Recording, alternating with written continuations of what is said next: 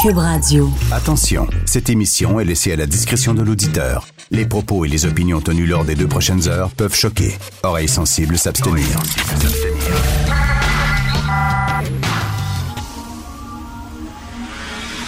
Martino. Richard Martineau. Politiquement incorrect. T'es capable, ah ouais! Ah ouais! Cube Radio. Bonjour, merci d'écouter Politiquement Incorrect et Cube Radio. Alors, euh, hey, restez des nôtres parce qu'un peu plus tard, euh, dans le show, des fois, t'es- les gens sont vieux, dégage, t'es vieux, t'es plus dans le coup, t'es plus dans le vent, mais plus tard, un peu plus tard, je vais vous parler d'un un petit groupe de musique obscure pour vous dire que je suis encore dedans, je suis encore dans le vent, je suis encore le branché sur ce qui se fait d'underground. Alors, un petit groupe de musique obscure que j'ai euh, j'ai connu euh, il y a quelques temps. Euh, j'ai entendu ça à la radio, puis j'ai fait des recherches, puis c'est pas mal bon. Ça s'appelle les Beatles. Là, là, vous m'écoutez, là, les Beatles, un jour, là, vous allez voir, ça va devenir très gros, ce groupe-là.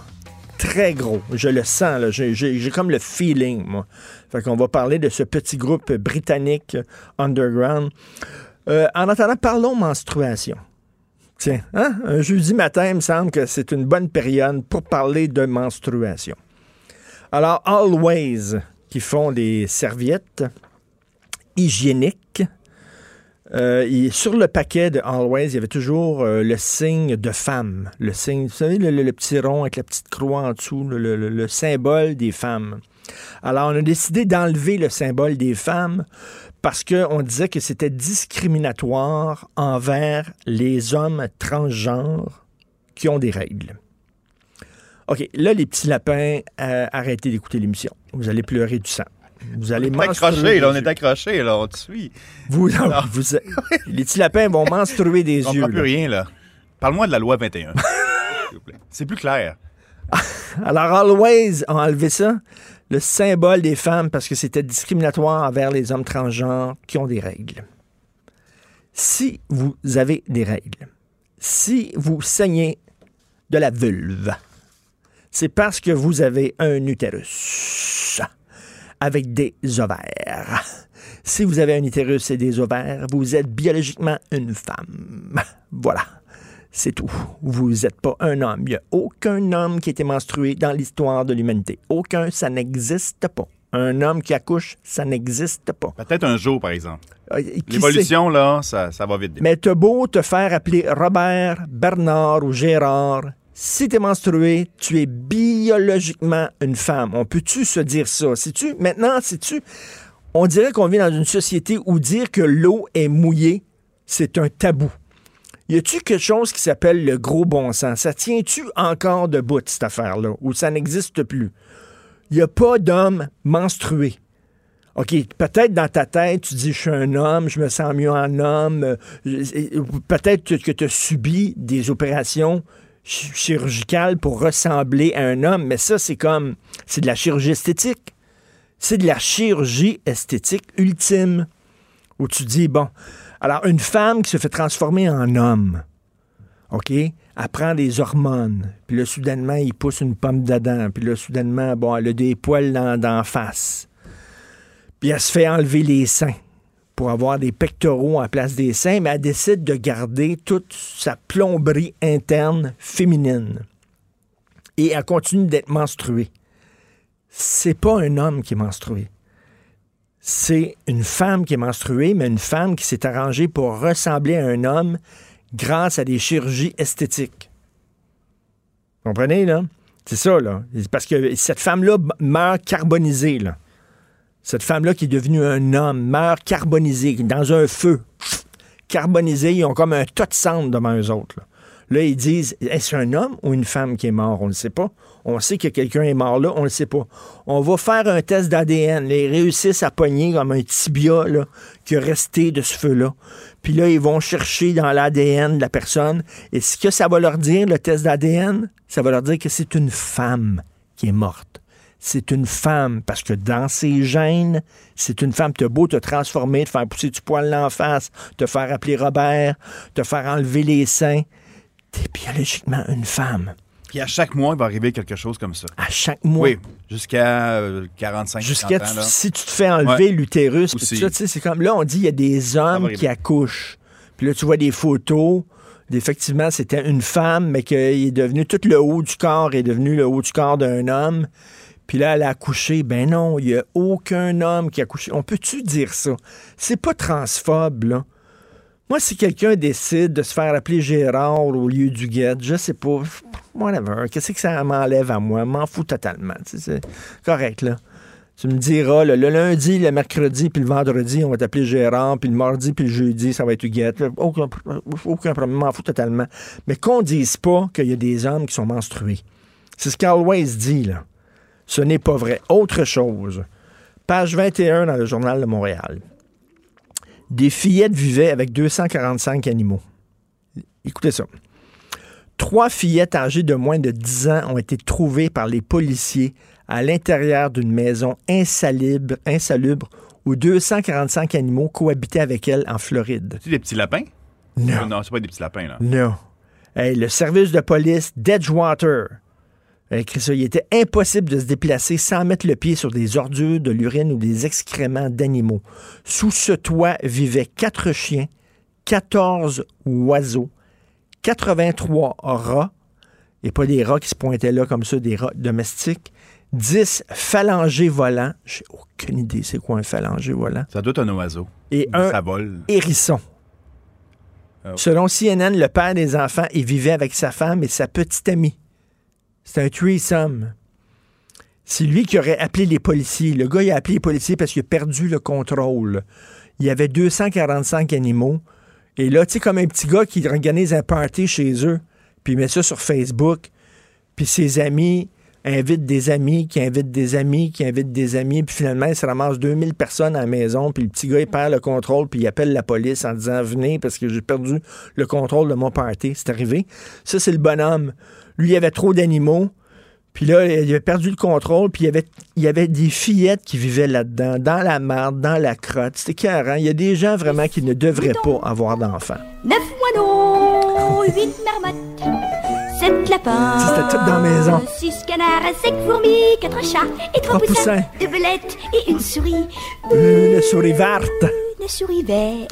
Ça, c'était cute. Ça, c'est cute, mais là, l'histoire, c'est pas cute. Non, l'histoire, c'est pas cute. Aïe. C'est c'est dégueulasse, des enfants qui vivent dans des conditions pareilles. Christy, peut-on faire prendre soin de nos enfants plutôt que les faire vivre là-dedans? C'est absolument dégueulasse. Euh, voilà, je vais me faire plein d'amis. Je suis sûr, je vais, je vais dire que je suis transphobe. Je suis pas transphobe, je dis la vérité. Je dis la vérité. Et tout le monde, là, parlez dans la rue, là, parlez dans la rue, le monde, le monde ordinaire, là. Pas ceux qui sont dans ce trip-là, là, le trip, là, ça n'existe plus, les hommes, les femmes. Puis le monde ordinaire va dire, ben oui, ça existe encore, les hommes puis les femmes. Puis si je lui dis, qui a des menstruations, on va dire les femmes. Un homme, si tu menstrues, non, c'est pas menstrué. Bon. Puis en quoi que le signe féminin sur le truc de Always, en quoi c'est discriminatoire contre les hommes qui en trouvent? Whatever. On vit dans une société de fous. Vraiment, là, les patients ont pris le contrôle de l'hôpital. Vous écoutez politiquement incorrect. Richard Martineau. Politiquement incorrect. Cube Radio. Nous allons parler d'économie avec le chroniqueur économique Michel Gérard qui publie dans la section argent du Journal de Montréal, Journal de Québec. Salut Michel. Bonjour Richard. Écoute, excellent texte de ton confrère Philippe Orphalie euh, concernant l'OSE, Ottawa qui refuse de rendre publics les engagements pris par l'OSE en 2016. Ben oui. Alors, euh, puis euh, on- évidemment, on s'attend à ce que ces engagements-là touchent, euh, touchent ben, premièrement le fait de conserver les bannières Rona. Euh, ensuite de ça, le siège social, la protection du siège social au Québec. Ensuite, euh, j'imagine des ententes avec les fournisseurs euh, québécois, euh, une certaine protection en tout cas. Euh, ensuite, euh, évidemment, le personnel, le maintien d'un seuil minimum, j'imagine, de, de personnel, de la direction. Bon. Alors, euh, et là, la grande question qu'on se pose, puisqu'on on ne connaît pas les détails de, de, de, de cette entente-là, c'est est-ce qu'elle est respectée ou pas? On laisse entendre, on nous laisse entendre qu'elle serait respectée malgré les, les coupes de personnel qu'il y a lieu jusqu'à Ben, mais présent. là, c'est que Lowe's, lorsqu'en 2016, ils ont pris la possession de Rona, ils se sont, ils se sont engagés, là, à- il y avait une liste d'engagements, puis ils ont signé en bas. Premièrement, peux-tu me dire comment ça se fait qu'on peut pas voir cette liste-là d'engagements? Pourquoi Ottawa veut pas la rendre publique? Bon, ils prétendent que euh, le ministère en question, là, c'est le ministère de l'Innovation, des Sciences et du Développement économique. Bon, le ministère prétend que, que, que c'est confidentiel. Alors, donc, ça veut dire qu'à chaque fois qu'ils signent des ententes avec peu importe euh, l'entreprise euh, qui a conclu un achat ou une vente, euh, bon, ça a l'air que c'est, c'est, c'est entièrement confidentiel. Et euh, d'ailleurs, j'aimerais te dire que, euh, tu vois, en principe, là, d'après ce qu'on comprend de l'article, euh, le ministère de l'économie euh, du Québec, sous Dominique Anglade, elle, elle était au courant, bien sûr, de, cette entente-là. Et puis, son, évidemment, son successeur, euh, Pierre Fitzgibbon, on présume qu'il devrait être au courant, puis lui aussi, il veut pas la rendre publique. Or, tout le monde se relance la balle. Or, mais cela étant dit, on fait face à un sacré problème. Puis moi, ce que Écoute, ce, qui me frappe dans cet article de Philippe Orphalie, euh, c'est le fait que l'entente n'est que de cinq ans. Écoute, c'est court. Ben oui. Mais non, mais moi, j'en reviens pas. Moi, je pensais que des ententes qu'on signait, surtout euh, quand il s'agit euh, euh, comme ça d'une offre publique d'achat sur une entreprise canadienne par, par une société étrangère, moi, j'imaginais que les ententes, c'est au minimum un minimum de 10 ans. Hey, 5 ans, là, c'est court, là. Cinq ans, c'est vrai. Donc, donc, ils s'engagent, mettons, à pas toucher aux jobs qui sont là pendant cinq Ah ouais. ans. Puis après cinq ans, là, free for all. Mais plus que ça, il s'engage à pas toucher au siège social pendant 5 ans. Mais oui, mais C'est 5 vrai. ans. C'est 5 ans, c'est- même matin, ça, là. La Ben, preuve, cin- c'est cinq que là, ans, ans, c'est le temps que ça prend pour justement planifier le déménagement d'un siège social. Ben À oui, ben oui, oui, oui, oui. Et puis aussi euh, euh, prendre possession de l'entreprise, euh, mettre en place euh, des nouveaux mécanismes de, de, de, de gestion, tu sais, quand, quand tu es une société étrangère, puis ça vaut pour les sociétés canadiennes ou québécoises qui font des acquisitions à l'étranger aussi. Donc, euh, c'est pour ça que je suis, euh, écoute, je suis vraiment surpris de voir que c'est très court. Écoute, ça veut dire, là, ça, as-tu pensé comment on est mal protégé? Ben oui, non, mais c'est- ça, en, en somme, là. Alors, as-tu pensé, là, parce que là, évidemment, tout le monde se chicane, tout le monde se relance la balle. Là, le premier ministre, j'ai trouvé ça. Ça, c'est fort, par exemple. François Legault, il dit Je veux pas lancer euh, une série de boycotts, mais moi, j'a- j'achète québécois chez les. Oh!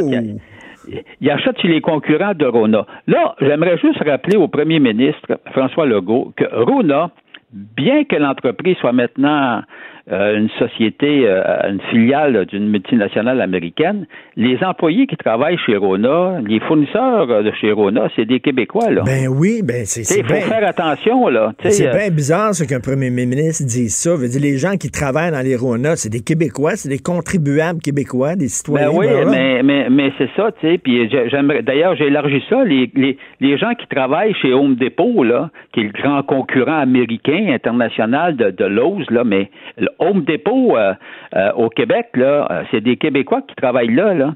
Alors, les fournisseurs québécois aussi euh, qui, qui sont appelés à faire affaire avec l'entreprise.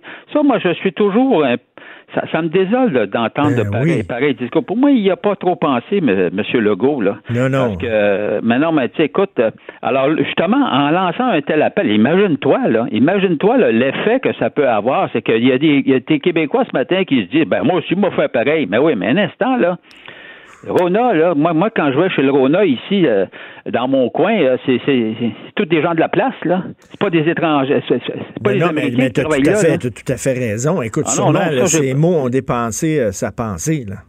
Ouais, ben oui, écoute, là, je- ça, ça, celle-là, je la, je la comprends pas, alors j'espère qu'il va se rétracter, ce qu'il ne fera pas. Cela, cela étant dit, euh, on, on se rend compte que quand on décide de surtout que Rona, tu vois, tu avais un gros actionnaire, euh, évidemment, on va me trouver fatigant de toujours revenir avec ça. Moi, je dis, regarde, il y a un, il y a un responsable, c'est le gouvernement du Québec lui-même et sa caisse de dépôt qui ont donné l'aval à l'achat, euh, à l'achat de Rona par, par Lowe's faut toujours revenir à la base. Parce que si la caisse de dépôt Michael Sebia n'avait pas donné son aval à, à l'offre, il n'y en aurait pas eu de vente. Alors donc, alors là, maintenant, on est pogné avec le problème, mais on l'a créé nous-mêmes, le problème. Et, et qu'est-ce que tu penses qui, qui, qui va arriver? Là? Il, y a, il y a des rumeurs comme quoi ils garderaient les entrepôts, ils se débarrasseraient des, des, des magasins. euh.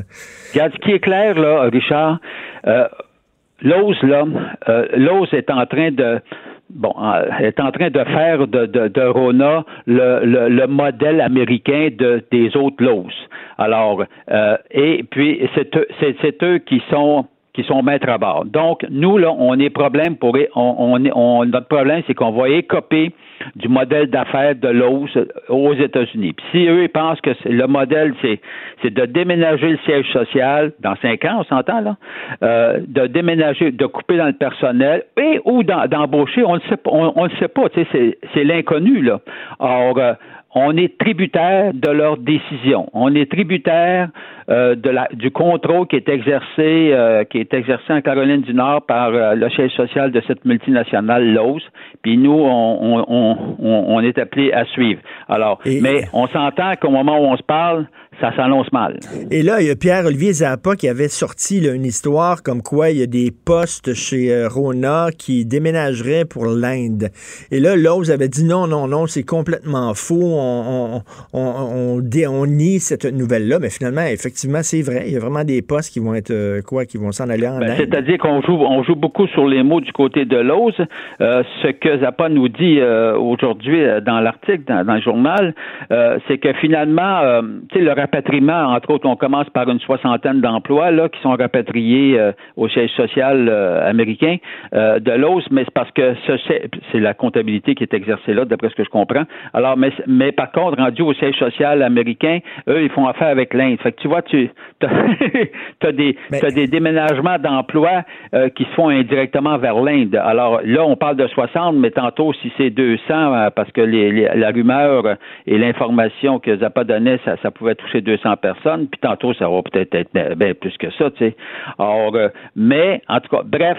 Mais, mais Michel, euh, tout ça, là, toute qu'une compagnie américaine mette la main sur, euh, sur Rona, puis ça se passe mal comme ça, toi, vraiment, es-tu vraiment surpris? Non, ça. absolument pas. D'ailleurs, euh, dans mes chroniques à l'époque, je le mentionnais, je le mentionnais que c'était ça le risque.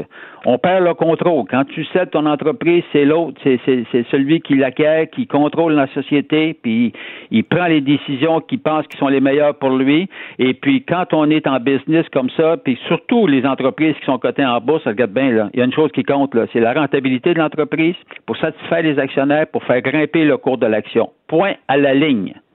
Pour eux autres, c'est des chiffres dans une colonne. Ça vient de finir. là. Ils n'ont pas d'attachement émotif envers les, les- les emplois au pas un Robert Québec. Dutton là, qui, qui va défendre les employés. C'est pas même que ça marche. Mais là. si Lowe's avait pas mis la main, là, les autres voulaient se débarrasser de Rona, y avait-tu des acheteurs québécois pour ça ou on n'avait pas le choix de vendre aux Américains? C'est-à-dire, on n'avait pas le choix. C'est-à-dire, on aurait pu garder l'entreprise. L'entreprise, euh, c'était une entreprise ren- rentable. C'est une entreprise qui fonctionnait bien. Le gros problème a commencé quand, Michael Sebia euh, euh, s'est organisé avec d'autres dirigeants pour, faire sauter les pattes de Robert Dutton. Robert Dutton, là, on est en 2012. Mais en 2012, là, on se relevait, comprends-tu, de la grosse récession qu'on avait connue et que toutes les entreprises en avaient subi le contre-coup en passant. Là, c'était pas juste Rona, là. Tu sais, au lendemain euh, de, de la récession 2008-2009, là, ça a pris, écoute, euh, sur- surtout, les, la construction, on s'entend qu'il y a un ralentissement dans ce moment-là, puis la rénovation, pareil. Or, donc, euh, euh, il fallait, il, fa- il fallait, il, fallait, comment dire, s'adapter euh, à la nouvelle situation économique. Ce que faisait, s'apprêtait à faire euh, Robert Dutton, qui était, qui, qui était apprécié de tous les employés, puis qui travaillait pour le, pour, pour, pour, euh, pour, pour- pour le Québec, là. Mm, Tu sais, On peut pas lui, reprocher ça. Alors, mais là, tu sais, le jour où tu lui fais sauter les pattes, c'était d'autres entrepreneurs, d'autres dirigeants qui ont mis, qui sont venus en place. Puis regarde, on l'a vu, on a vu la, la suite de ça là. À partir du départ, là, tu as eu une première offre de Lowe's là, qui est arrivée en, en 2012, là, quand Dutton était là. Après ça, lui, on l'a fait sauter les pattes. Là, évidemment, il y a eu un mouvement à l'époque de protection, tu sais, qui a été enclenché euh, euh, par le gouvernement du Québec sous Charest pour protéger, euh, pour protéger euh, Rona contre contre Lowe's. Et euh, mais dans les années qui ont suivi, regarde, ils ont ils, Mais- ils- ils ont tout fait pour, euh, pour, pour que l'os finalement mette la main sur. euh, Écoute, il y euh, un moment, sur, donné, un moment donné, quand la poussière va retomber, il y a quasiment un livre à faire sur cette saga-là. là. C'est un cas d'espèce, cette histoire-là. là. Ça nous montre à quel En point c'est c'est un bel exemple.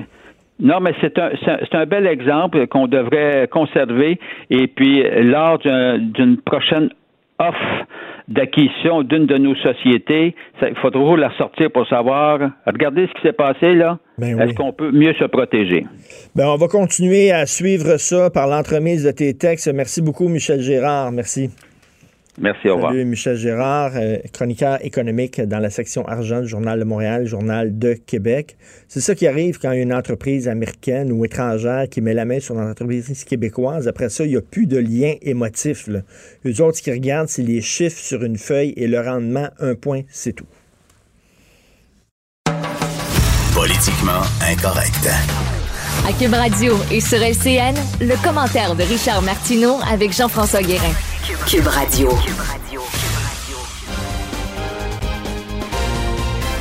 Salut Richard. Salut. Investir 75 000 pour le gouvernement du Québec pour savoir pourquoi notre asphalte est d'aussi mauvaise qualité. Est-ce que c'est une dépense euh, aussi folle que ça? Euh, absolument pas. Écoute, je, je pensais, Ben ouais. moi, qu'il y a déjà eu des enquêtes comme ça. C'est la première enquête qu'on fait du genre en disant Hey, comment ça se fait, notre asphalte craque tout le temps? N'importe qui qui est allé au Nouveau-Brunswick ou en Ontario, moi, une fois, j'avais mes enfants dans mon auto, OK? J'étais au Nouveau-Brunswick, on approchait de la frontière québécoise. J'ai dit aux enfants Fermez vos yeux et dites-moi qu'on va arriver au Québec. Je te jure, là. Il y avait mes filles en arrière, puis là, là, on est arrivé au Québec. Et on dit là, papa, on est arrivé au Québec. Exactement. Qu'est-ce qu'on fait? On, c'est-tu du célépoté qu'on met dans les rues plutôt que de l'asphalte? Alors là, on va finalement voir comment ça se fait qu'eux autres ont un asphalte qui ont de l'allure et pas nous autres. Et qu'on ne dise pas que c'est le climat, là. Je m'excuse. C'est pas vrai que c'est- le climat arrête, là, à la frontière la frontière. québécoise, là. Un moment. Et je vais te raconter une histoire, Jean-François. La semaine passée, je roule sur des pins ouest à Montréal, centre-ville de Montréal, un trou, mais pas un nid de poule, là, un nid d'autruche, un trou monstrueux. Pouf, je tombe dedans, flat, crevaison. Je me mets sur le bord de la route, j'appelle CAA. Le gars vient me changer ma roue et dit T'es le 12e aujourd'hui à cause de ce trou-là. Ben, dit Ça fait 12, il était une heure l'après-midi. Dit T'es le 12e aujourd'hui. Et pendant qu'il m'aidait à arranger ma crevaison, il y a un gars qui est passé dans le même trou. Pouf Crevaison lui aussi. Le gars s'est mis de côté, il est allé voir mon gars de CA, puis il dit Quand tu vas avoir fini avec l'auto de, de ce gars-là, peux-tu venir d'arranger mon auto Et le gars, il dit euh, un peu plus tôt ce matin, pendant que j'arrangeais le pneu d'une auto, il y en a trois qui sont passés dans le trou et qui ont eu une crevaison. Incroyable. Écoute, j'étais le douzième. Et là, ça a pris plusieurs heures. Et dans, dans la journée, un peu plus tard, j'ai passé. Puis là, finalement, la ville avait mis un cône orange sur le fameux trou. Mais écoute, il y a dû avoir à peu près une vingtaine d'automobiles. Qu'est-ce qui se passe avec notre asphalte? On va le savoir enfin. Comment ça se fait que cette enquête-là n'a pas été faite avant? C'est la première fois qu'ils font ça. Moi, j'en reviens pas, mais bref. Euh, tant mieux, on va finalement savoir le secret Ben oui. de l'asphalte des autres. Oui, il y a quelque chose dans notre asphalte, ou en tout cas l'épaisseur de matériel ou l'entretien qu'on fait ou qu'on ne fait pas qui explique cette situation-là, Ben oui. ça c'est certain. Tout à fait. Par ailleurs, euh, Richard, il y a une étude, qui, et ça t'a fait réagir, je, je l'imaginais en le lisant, euh, qui affirme que les musées de sciences naturelles sont sexistes parce que les animaux mâles seraient surreprésentés. On veut la parité dans les zoos. OK, on veut la parité dans les musées de sciences naturelles. Ils ont, il y a des chercheurs qui ont analysé le sexe de 2 millions et demi, 2 millions 500 000 animaux empaillés exposés dans cinq musées du monde. Ils sont allés voir les animaux, ils se sont penchés, puis ont vu si l'animal avait une didine ou n'en avait pas. OK? Puis là, pendant. Ils ont fait ça 2 500 000 fois. Et là, ils se sont rendus compte qu'il y a plus d'animaux mâles que d'animaux femelles dans les musées de sciences naturelles. Voulez-vous rire de moi? Je veux dire, là, c'est rendu de la maladie mentale. Littéralement, moi, j'adore les musées de sciences naturelles. Euh, je suis allé voir celui de, de Londres, celui de New York, celui de Paris. Dès que je vais dans une ville, je vais voir ça, j'aime ça. Alors, je vais là avec mes enfants, puis là, je leur montre, mettons, un éléphant empaillé. Alors, regarde comment c'est gros, c'est beau. Mais jamais je me suis dit, hum, c'est-tu un éléphant ou une éléphante? Attends, on va aller vérifier. Je m'en fous. Et là, on dit les oiseaux exposés. 40% des oiseaux exposés dans les musées sont des oiseaux femelles et 60 ce sont des oiseaux mâles parce que les oiseaux mâles, c'est eux autres qui ont les plumes les plus colorées. On le sait, c'est eux autres qui font la Mhm. parade nuptiale, c'est eux autres qui veulent euh, en mettre plein la vue aux femelles, etc. Ils sont plus Ouais. beaux, ils sont plus spectaculaires. Hey, on va-tu faire le tour du zoo de Granby en disant il faut qu'il y ait 50-50 la parité dans les zoos? Voyons donc, c'est quoi cette On est rendu là, Richard. On est rendu là. 2010, je suis trop vieux, moi. Je suis trop vieux. Vraiment, là. T'as pas de maudit bon Hey. Richard, Salut. bonne journée. Bonne journée. À demain. Martino, le seul qui peut tourner à droite sur la rouge à Montréal. Politiquement incorrect. Mais c'est politiquement correct de l'écouter. Est-ce qu'il y a suffisamment de ressources pour les hommes en difficulté, pour les hommes en détresse? Nous allons en parler avec une femme, une femme qui aime les hommes, une femme qui défend les hommes, Lise Bilodeau, présidente fondatrice de Action des nouvelles conjointes et des nouveaux conjoints du Québec. Bien sûr, on parle là, de cette nouvelle épouvantable de l'homme qui a tué ses deux enfants et qui s'est suicidé après. Lise, bonjour. Bonjour. Lise, des hommes en détresse, toi t'en compte régulièrement par le biais de ton organisme? Ça fait partie de mon quotidien, Richard. Et cet événement euh, dont tu mentionnes le fait, euh, j'y ai songé après que vous m'ayez appelé hier et j'essaie toujours de comprendre, Richard. Et la compréhension dans ces événements-là, si on s'y arrête, il y a des, il y a des facteurs. Il y a, oui, il manque de ressources pour les hommes, bien que je n'aimerais pas l'émission que j'ai faite il y a quelques jours à Montréal où, sur le plateau, on a dit que Oh non, non, non, il y a pas, il en manque pas, il en manque pas. Non, Ah, non, ça- non, il manque rien pour les hommes. Ça, sais. ça, je suis pas capable. Tu sais, les hommes se plaignent la bouche pleine. Voyons donc, Oui, les hommes. Ils jouent vous- les victimes. Ben oui. euh, mais non, il y a eu juste 41 millions de dollars de données dans le temps de M. Barrett pour euh, les organismes d'hommes, et on ne dira pas le montant que les organismes de femmes ont. Mais cependant, je reviens au, au- au monsieur en question. Vous savez, j'arrête pas de vous le dire. Quand on passe dans le collimateur d'un divorce ou d'une rupture, est-ce que vous vous imaginez ce qui arrive? Mais quand ça va bien, on peut pas, on peut pas croire là, que les hommes vont vivre ça. Mais j'en ai fait, tenez-vous bien, je l'ai même écrit. Alors, quand vous êtes dans ce tsunami-là, parce que c'en est un, v'là-tu pas que le harcèlement s'installe? Vous avez, vous faites face parfois à de fausses accusations. Vous faites face psychologiquement et psychiquement au dénigrement. Vous avez des menaces de toutes sortes. Hein? Tu verras plus tes enfants, je vais te ruiner. Euh, ce monsieur-là était français, je sais pas si euh, il y a eu menace aussi. Ben, tu, je, je m'en retourne dans mon pays parce que ça, je le vois avec les étrangers. Je vais te saigner à blanc, je vais te perdre ta job. J'ai vu ça aussi dans mon métier où les dames se mettaient à appeler le patron, puis le patron mettait le bonhomme dehors. Ah, Alors, oui. quand tu ajoutes, Richard, à tout ceci, ce qui s'en vient, ce qui s'en vient, c'est la table de fixation de pension alimentaire où j'arrête pas de vous informer que tout est pris sur le brut. Un. Deux, les hommes, les papas qui ont une garde partagée peuvent jamais déclarer quoi que ce soit à l'impôt. Trois, il y a les frais particuliers qui viennent saigner mon bonhomme à blanc. Ah, les frais Ben oui. particuliers, moi, moi, je, je connais ça. là. Je, je, je paie des- savez, une pension hein? alimentaire, puis je, paie rubis sur ongle, puis je suis très fier de payer ma pension alimentaire aussi Oui. parce que ça va à mes enfants. Mais, mais les frais particuliers, euh, oui, ça s'ajoute à la facture. Ça s'ajoute à la facture. Et Dieu seul sait que maintenant, un, un de nos avocats qui reçoit nos clientèles, de me dire, Lise, maintenant, quand il y a une requête, il y a nécessairement des frais Parce que, parce que bon, la, la- la- la pension alimentaire, là, c'est très facile. Ils prennent ton salaire, le salaire de la femme, ils mettent ça dans une machine, etc. Oui, puis là, ça sort. bon. trrr, bon, tu dois payer tant. Mais euh, tu dois payer tant par semaine ou tant par mois. Mais là, les frais, les frais particuliers, c'est- quoi? C'est la, la carte puce, c'est euh, c'est elle va chez le médecin, c'est le manteau d'hiver, c'est les bottes d'hiver, c'est euh, les cours de sports, ski. c'est l'orthodontie, Ben, c'est c'est les ça. voyages, hein, parce que maintenant, de plus en plus, euh, je vois dans les cas que je rencontre que la maman euh, se tape une coupe de voyage, Mexique, Cuba par année. Euh, le père est dans la pauvreté absolue, pour pas dire abject. Il peut même pas amener ses enfants voir leur mère. euh, J'ai un col, il peut même pas amener ses enfants voir leur mère, le grand-maman aux îles de la Madeleine qui se meurt parce que de l'argent, il y en a pas. Mais elle, de son bord, elle a levé le camp pour, bien sûr, la Floride il y a pas si longtemps que les enfants. Alors, tout ça. Écoute, moi, j'ai croisé, j'ai croisé, je me souviens, je croisais à, à TVA, dans, dans l'ascenseur, un technicien qui me racontait son histoire. Lui, le gars, il avait un salaire là, euh, ordinaire, là, puis euh, bon, il Mhm. avait une pension alimentaire à payer, puis je sais bien qu'il faut pas prendre en, en considération les, les nouvelles conjointes puis les nouveaux conjoints, mais, mais lui, son ex, là, elle, elle sortait avec un, un millionnaire, OK? là, un, millionnaire, puis il devait payer une pension. Lui, il, il habitait dans un demi-sous-sol quasiment, puis elle, elle partait en voyage, puis la grosse vie, tu sais. Et tabarnouche, Richard, tu sais. Non, là-dessus, comme je te dis, oublie ça, les juges ou les avocats, ils ont vraiment une tête de mule, passe-moi l'expression. Ils se fient uniquement à la table. Que toi, tu crèves après que les calculs furent faits, ils s'en foutent. C'est la table qui dit que, même si l'avocat, même je le dis, même si l'avocat du papa dit, écoute, il vivra pas, regarde ce qui lui reste. Non, non, la table a dit que.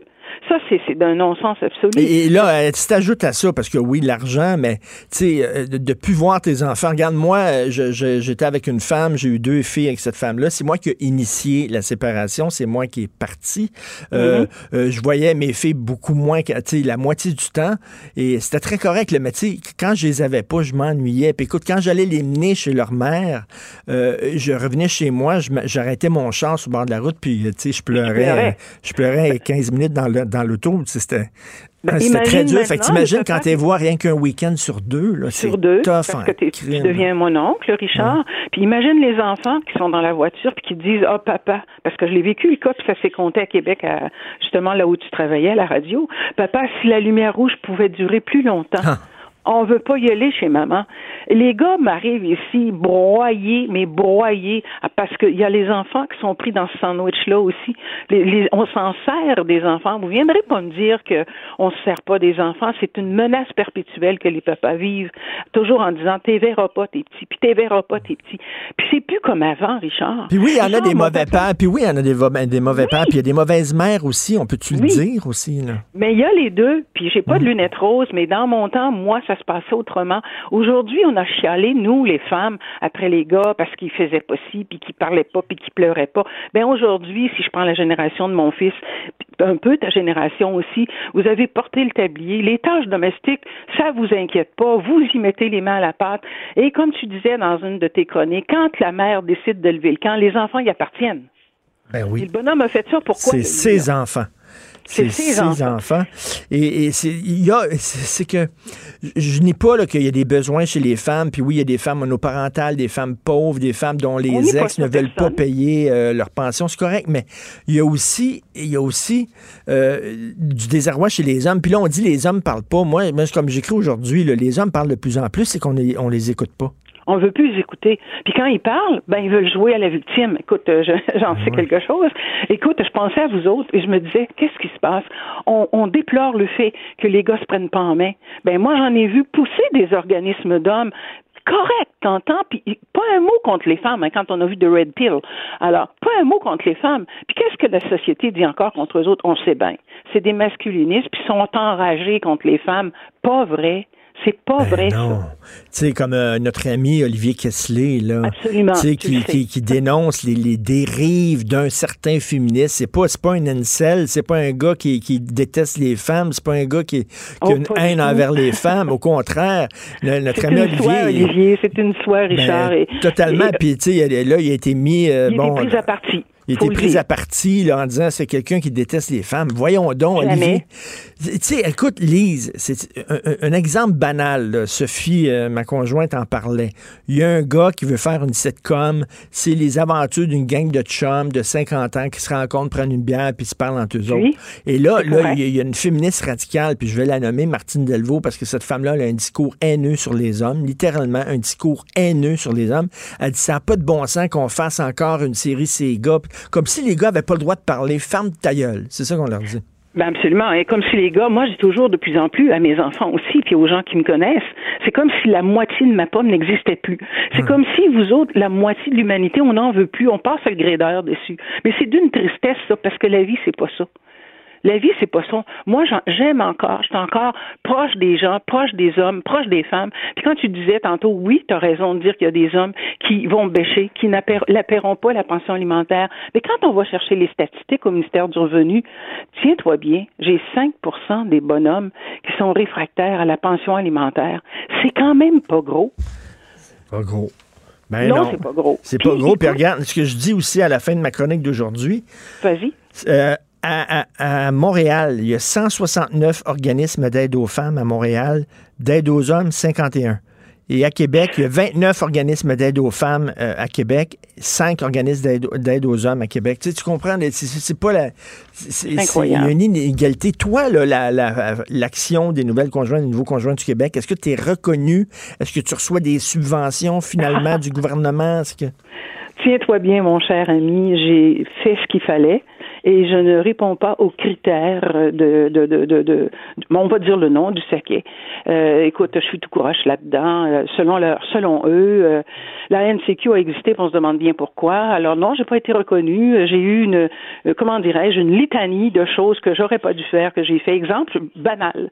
Les deux livres que j'ai, auxquels j'ai participé et que j'ai écrit, j'aurais jamais dû les mettre sur mon site web parce que c'était une publicité que je pouvais pas faire. Ben voyons les- donc, oui, la clientèle. Moi, tu sais, Richard, j'ai travaillé avec les avocats, j'ai été greffière. Moi, j'ai des avocats qui travaillent avec mes clients.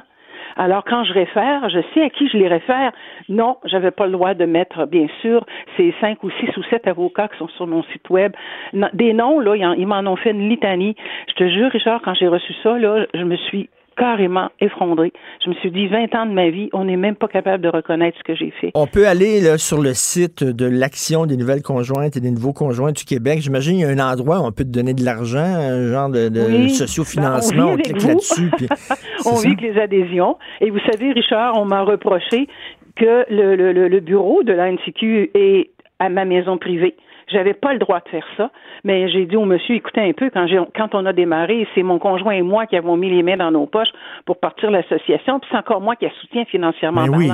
Ah non, non, non, non, non, écoute, cher, là, j'étais, j'étais dans... Attends minute, dans il faudrait que tu prennes un autre loyer. Il faudrait que tu prennes un loyer Oui, commercial oui. pour ton organisme alors Oui. que tu n'as même pas de subvention. Voyons. Et là, il m'aurait, ah, probablement, qui m'a dit là, probablement qu'on a eu un autre regard. Mais écoute, ce que j'aurais pris les sous, je me serais bien mis en faillite personnelle, de payer un loyer à part. Ben, ah non, non, non, ça a été très mal vu. C'est d'un ridicule, mais en tout cas, merci de défendre les hommes, de nous, de, Oui. de nous faire entendre notre voix. Lise, on t'adore. Lise Bilodeau, présidente fondatrice Action des nouvelles conjointes et des nouveaux conjoints du Québec.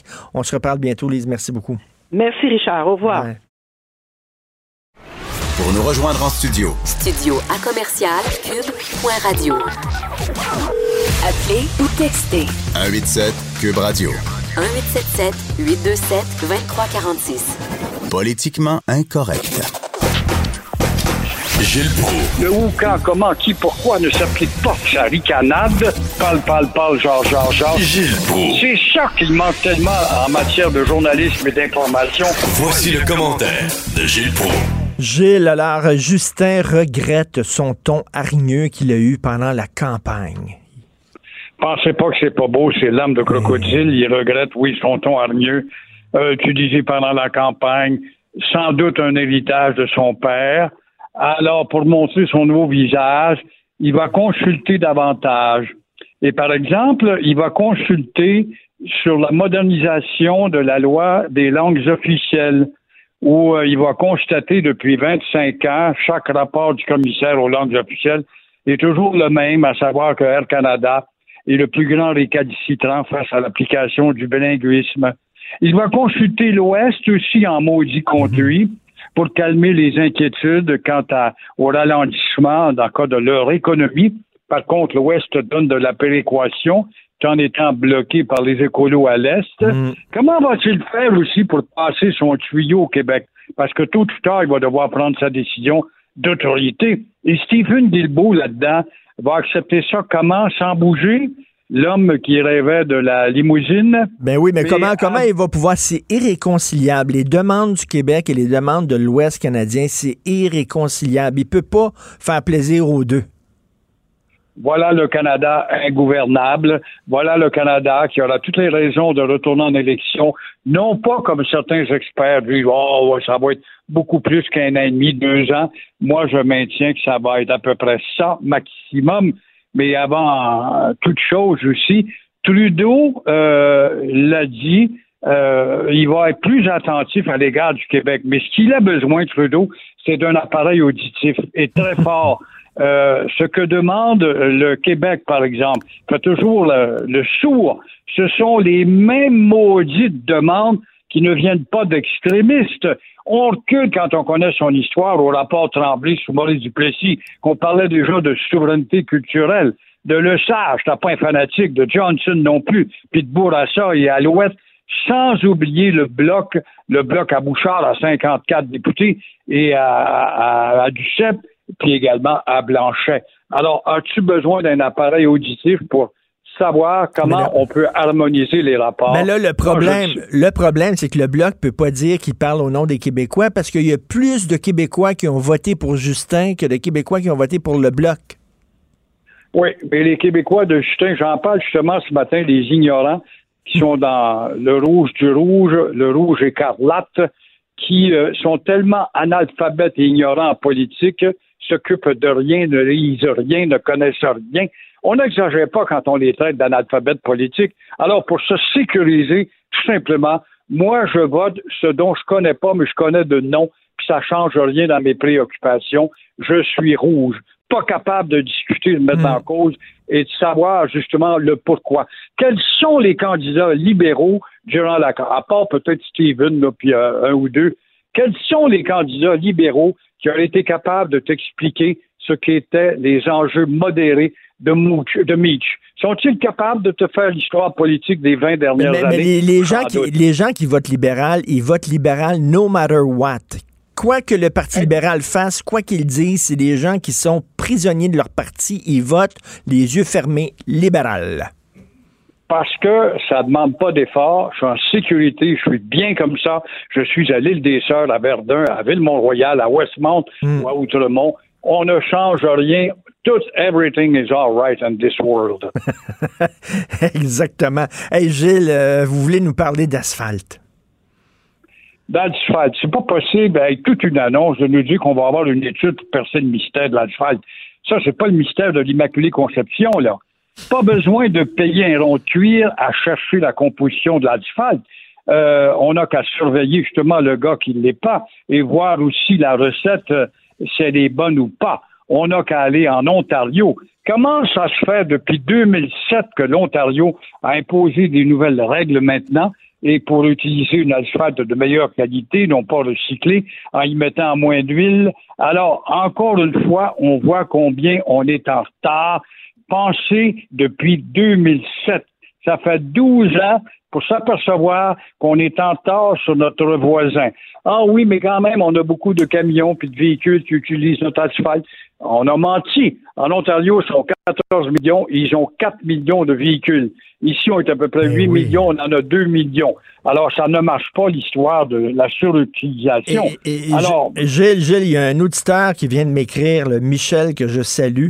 Il est allé aux États-Unis récemment, puis il a vu des gens qui posaient l'asphalte, puis il leur a parlé euh, aux Américains. Eux autres, les compagnies d'asphaltage, ils doivent garantir leur travail pour 7 ans. Ils signent, là, puis ils garantissent que pendant 7 ans, l'asphalte va être correct. Est-ce qu'on fait ça, nous autres? Voilà. qui- Ici, on va trouver ça d'échappatoire. Oui, mais il y a le climat, puis le gel, puis le dégel dans le bas du fleuve, comme un gars me disait tout à l'heure. Mais voyons donc, penses-tu qu'à à Sudbury, et puis dans le nord de l'Ontario, sur Sainte-Marie, ils n'ont pas des moins 30 sur zéro? Ça ne tient pas. En attendant, je pense qu'il faut voir plus haut et plus loin derrière tout ça, parce qu'il y a des prix à payer, il y a des coûts et des bris d'essieux puis de pneus. Et puis moi-même, j'en suis rendu à, à trois pneus depuis six mois. Bon, moi aussi. rien une idée. Moi aussi, Alors, deux pneus. Bon, tu vois, on est deux. Alors, euh, j'ai des pneus de bicyclette qu'on va me dire, c'est vrai, mais les trous sont plus gros que tout ce qui- que peut supporter une bicyclette. Alors, encore une fois, il faudrait voir derrière tout ça s'il n'y a pas, justement, des politiques de Puis- silence, de passe-droit. Puis, tu sais, quelque avec, avec toutes les, haut. avec toutes les crosses, excusez-moi l'expression, là, mais toutes les crosses dans le milieu de la construction, puis tout ça, là, on dirait qu'ils utilisent du matériau cheap, justement, pour que ça coûte le moins cher possible, pour qu'ils puissent en mettre le plus d'impoches. le plus de profit possible, le moins d'investissement possible et peut-être un petit cadeau possiblement en bout de ligne à quelqu'un. Et la jaquette, maintenant, Gilles. Ah, ça se peut pas.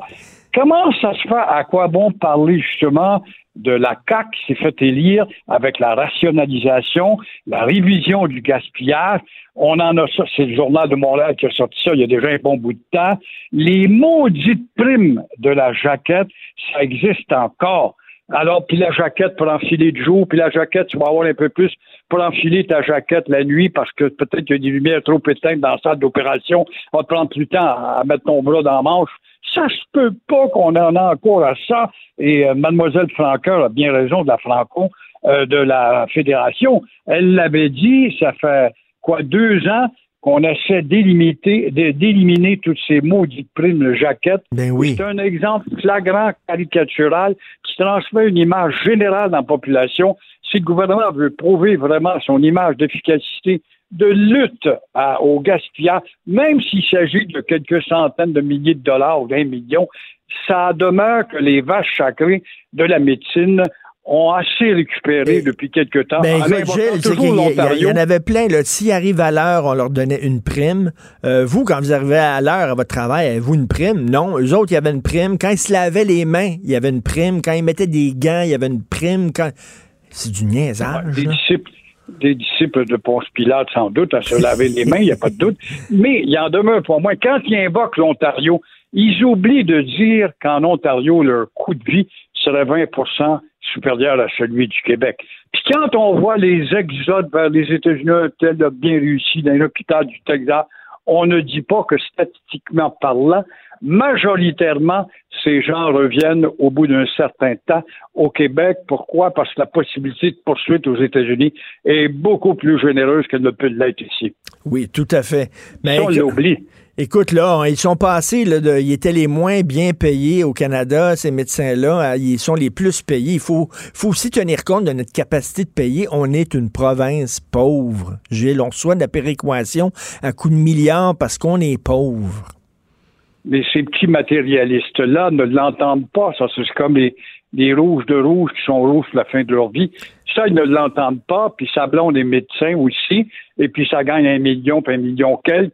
Faut être à l'île des Sœurs, jaser avec les gérants de banque ou de caisse, pour apercevoir comment ces gens-là sont surhypothéqués, que leur univers en est un de matériel, de rattrapage, le condo dans le nord, puis l'autre en Floride, puis le super yacht, envoyé donc. Tout leur univers porte sur la surmatérialisation au maximum. Puis ça, ben, ça se paye. Puis pendant ce temps-là, on revendique sur le dos des Québécois. Tout à fait. Merci. Puis en passant, Gilles, pensez-vous que l'Alberta va se séparer avant le Québec? Le malheur de l'Alberta, c'est qu'il va falloir qu'elle ait beaucoup de tuyaux qui vont aller vers les États-Unis et l'océan Pacifique, parce qu'elle n'a pas une géographie qui touche la mer. Mais euh, je ne serais pas étonné qu'il y ait un référendum en Ontario pour à tout le moins changer le statut provincial de l'Ontario. Même chose pour Legault. Ceux qui pensent que Legault, il rejette le référendum, puis je vais être dans le clan du non, puis j'embarquerai pas là-dedans. Il va être obligé de venir avec un référendum. Regarde bien ce que je te dis là aujourd'hui, que je suis un prophète de malheur. Et huit fois sur dix, je tombe dessus et j'en souffre. Alors, il va revenir avec un référendum, probablement pour revendiquer justement le traditionnel depuis euh, Jean Lesage à nos jours. Ben oui. Tu vas voir. Merci beaucoup, Gilles Prou. Merci. Vous écoutez Politiquement Incorrect. Politiquement incorrect. Joignez-vous à la discussion. Appelez ou textez 187 Cube Radio. 1877 827 2346. Je veux absolument vous parler de ce qui se passe en France parce que c'est capital, c'est extrêmement important. Donc, euh, il y a le, la bataille du voile qui fait encore rage en France, le voile islamiste. Ce qui arrive, c'est qu'il y a une femme qui a voulu accompagner son enfant euh, dans une activité scolaire, tu sais, genre, tu t'en vas à la campagne, tu t'en vas pratiquer un sport, puis ils demandent à des parents d'être des accompagnateurs. Cette femme-là, elle était voilée, elle est arrivée avec un voile. Or, tu n'as pas le droit selon euh, la loi euh, française, euh, lorsque tu es une mère et t'accompagnes ton enfant dans une activité parascolaire, tu pas le droit d'avoir de voile. Bon, parce que c'est considéré, tu es comme à l'école, et à l'école, on prescrit, on proscrit, pardon, le port du voile. Là, il y a des gens qui ont dit c'est épouvantable, c'est de l'islamophobie. Et là, il y a 90 personnes, 90 personnalités qui ont signé une lettre ouverte en disant qu'il y a un climat d'islamophobie qui existe en France. Et euh, leur lettre ouverte s'intitule Jusqu'où laisserons-nous passer la haine des musulmans? 90 personnalités, dont entre autres le comédien et réalisateur Mathieu Kassovitz. Mathieu Kassovitz, je vous rappelle, excellent réalisateur, mais qui croit à toutes sortes de théories du complot. Lui, il trouve que 9-11, c'était arrangé. Les Américains ont tout arrangé ça. il croit aux théories du complot. Et là, pour répondre à ces 90 personnalités qui disent qu'il y a un climat d'islamophobie parce qu'on critique le voile en France, et ça, c'est très important. Il y a 101 personnes musulmanes, 101, 101 musulmans et musulmanes qui ont écrit une lettre ouverte dans le magazine Marianne et je veux vous lire je n'ai jamais fait ça, de lire une lettre ouverte au complet, mais je vais vous lire de grands extraits de cette lettre-là, parce que c'est extrêmement important. Notre pays se déchire depuis 30 ans au sujet du port du voile de certaines Françaises de confession musulmane. Ces femmes sont de plus en plus nombreuses, tant l'influence des prédicateurs extrémistes est très forte. Le sujet est donc grave. Beaucoup de choses sont dites, mais beaucoup de ces choses sont fausses. Il nous est apparu urgent à nous autres, Français de culture ou de confession musulmane, humanistes, progressistes et féministes, de prendre la parole publiquement. Il est grand temps que nos compatriotes sachent que le port du voile ne fait pas l'unanimité chez les musulmans. Il ne relève pas du culte.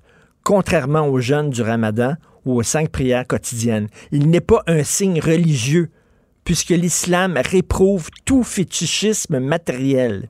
L'islam se vit dans le cœur, pas sur la tête. D'ailleurs, les musulmans, ça n'existe pas. Il y a des musulmans, des pratiques, des interprétations et des convictions. Ces clivages et oppositions existent depuis le 7e siècle.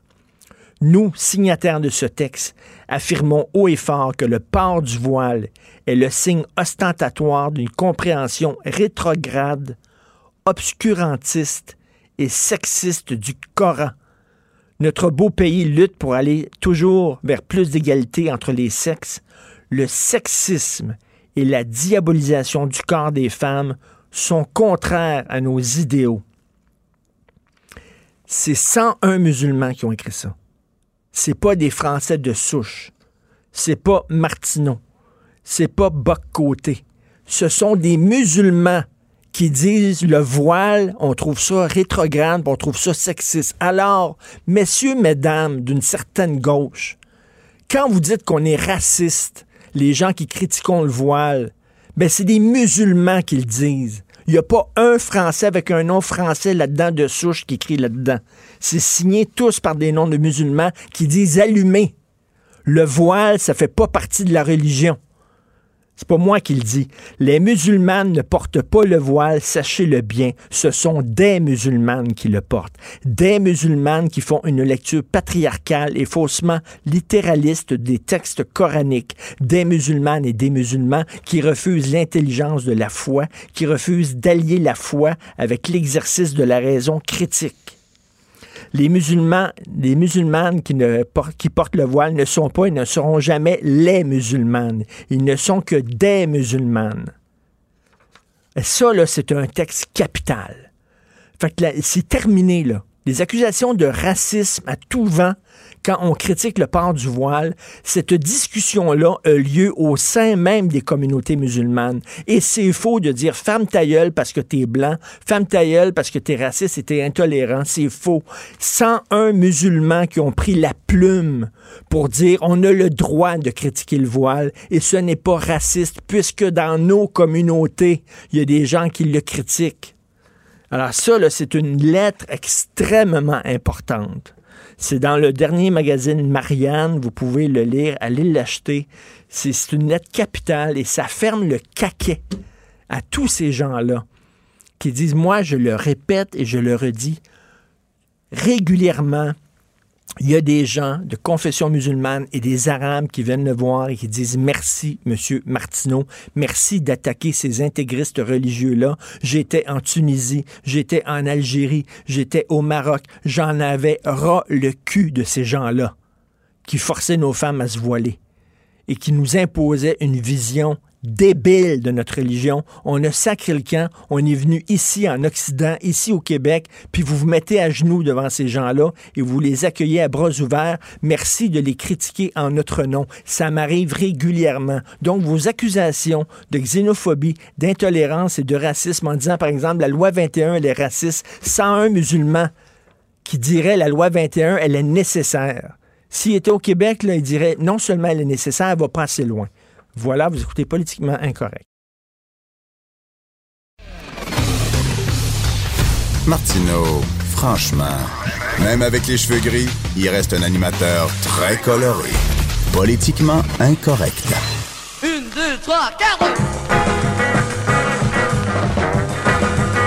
Oui, elle n'avait que 17 ans Oui, jamais vu auparavant Je la regardais, c'était plus fort que moi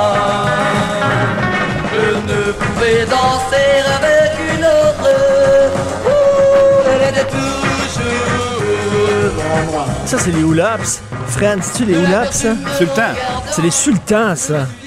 C'est, euh, écoutez, écoutez, vous savez à quel point je tripe sur la musique pointue, les nouveaux, les nouveaux artistes inconnus, underground. Et là, je suis tombé sur un groupe que j'ai entendu, j'en revenais pas. Je pense que ça va pogner beaucoup. Ça s'appelle les Beatles. Les Beatles, je crois. Et écoutez ça, je pense que ça va marcher. Non, les Beatles, OK? Euh, alors, Echo Vedette vient de publier euh, un magazine euh, sur les Beatles. C'est c'est 55e anniversaire du fameux show qu'ils ont fait au Forum. Vous croyez tout connaître des Beatles, mais il y a une iconographie là-dedans. là. Il, y a, il y a plein de photos que moi, j'avais jamais vues. C'est vraiment trippant. Et nous allons euh, recevoir euh, Jean-François Brassard, qui est journaliste à Éco-Vedette, et bien sûr Pierre Huet, que vous connaissez ici, qui a un balado, Parole de Pierre Huet euh, à Cube Radio. Puis il va parler euh, dans un de ses épisodes, justement, des Beatles. Salut les deux. Bonjour Richard. Y a-tu encore des choses qu'on peut apprendre, ces Beatles-là? Je pense qu'on connaît même les bobettes, la marque de bobettes que Ringo portait quand il a enregistré tel tune. Je veux dire, y a-tu encore des choses à apprendre, ces Beatles? Euh, moi, moi, je pense que oui. J'ai fait une recherche. euh, je suis un fan de première heure, premièrement, qui remonte à l'adolescence, il y a une quarantaine d'années. Euh, J'ai travaillé des mois pour la recherche sur ce numéro-là. Et plus, moi qui pensais en savoir pas mal, plus je faisais ma recherche, plus je me rendais compte que Mo t'a dit qu'on a encore des choses à apprendre. Oui, puis il y a un type, peut-être le plus grand spécialiste euh, anglais des Beatles, qui fait une biographie en trois volumes, seulement le premier paru. Et dans le premier, je pense que Ringo s'ajoute un drum à la page 257. fait que c'est ahurissant, là.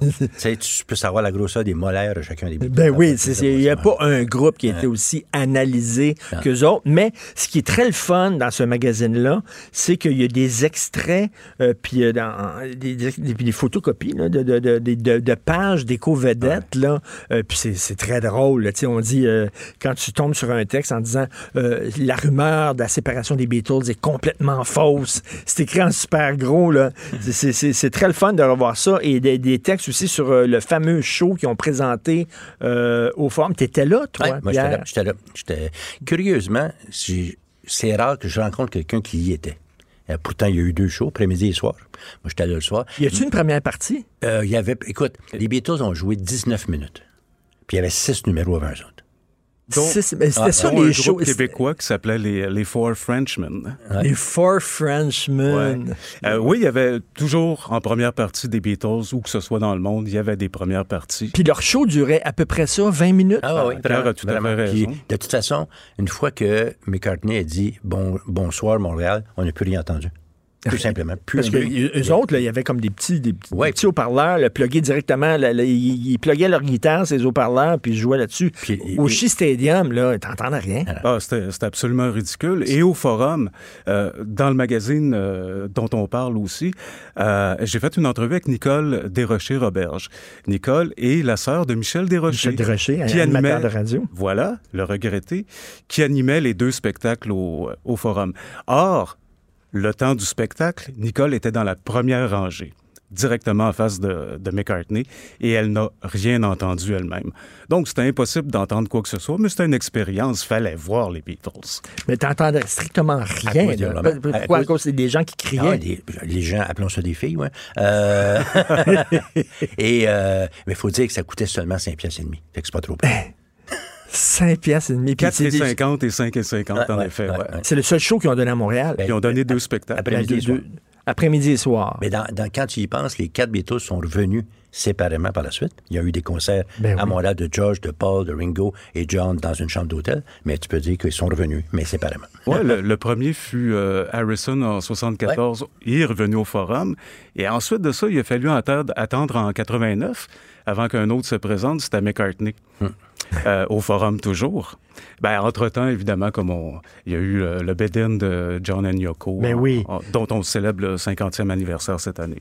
Écoute, euh, Jean-Pierre Ferland, les Beatles, un phénomène de médiocrité. Formidable. Formidable, c'était les qui disait que ça, c'était avant Jaune, avant qu'il fasse Jaune. Jaune qui était très influencé par les Beatles quand même. Qu'est-ce qui est devenu Jean-Pierre Ferland? Il a pris sa retraite. Depuis ce temps-là, on Ah ouais. n'arrête pas de l'entendre. Ouais. Alors là, c'est ça, c'est très drôle parce qu'il y a des extraits de textes qui sont parus dans Éco-Vedette à l'époque et c'est ça qui est vraiment drôle de voir ça. Jean-Pierre Ferland, les Beatles, un groupe médiocre. Ouais, c'est- c'était à l'époque euh, chansonnier euh, de, de Jean-Pierre. Il passait énormément de temps en, en France à, à l'époque. Et j'ai tenu à mettre ça dans le magazine parce que, euh, oui, là, on, on béatifie les Beatles. Évidemment, on reconnaît tout le, le rapport musical, puis le rapport social, puis politique aussi. Euh, mais c'est bon de se rappeler qu'à l'époque, ouais, il y avait un snobisme de chansonnier comme Jean-Pierre Ferland. Le père Gédéon qui écrivait, là. c'est ça, c'est- en parlant des fans, je pense des Beatles, ce sont des veaux dans une clôture. Le père Gédéon qui était contre les Beatles, Franchi Genreau qui était pour les Beatles. Pierre Lalonde qui était pour. C'est très drôle de voir ça, cette époque-là. Et et Jeannette Bertrand qui est allée quoi donner des cours de français aux Beatles? Ah non, ça, ça, c'est un épisode extraordinaire. C'est que euh, Jeannette, à l'époque, avait une émission de télé et Jeannette est aujourd'hui Jeannette et elle l'était énormément à l'époque. Elle est partie en mission. Quand elle a su que les Beatles venaient à Montréal, qui donnait une conférence de presse en après-midi, elle s'est dit, tiens, tiens, est-ce que ces jeunes gens-là, britanniques, savent qu'ils sont en territoire francophone? Elle s'est dit, probablement pas. Jeannette va à la conférence de presse. C'est à peu près la seule femme francophone dans l'assistance. Elle veut poser une question. Ben non, elle n'est pas capable. Elle remet son, son manteau à la fin, elle s'en va, et tout à coup, oups, quelqu'un lui tapote l'épaule par derrière. Elle se retourne. Il dit, la personne dit, Euh, vous vouliez nous poser une question. C'était John Lennon. C'était John Lennon qui a tapoté l'épaule de Jeannette. Bertrand. Et Jeannette, monsieur, je voulais simplement vous expliquer que vous êtes au Québec.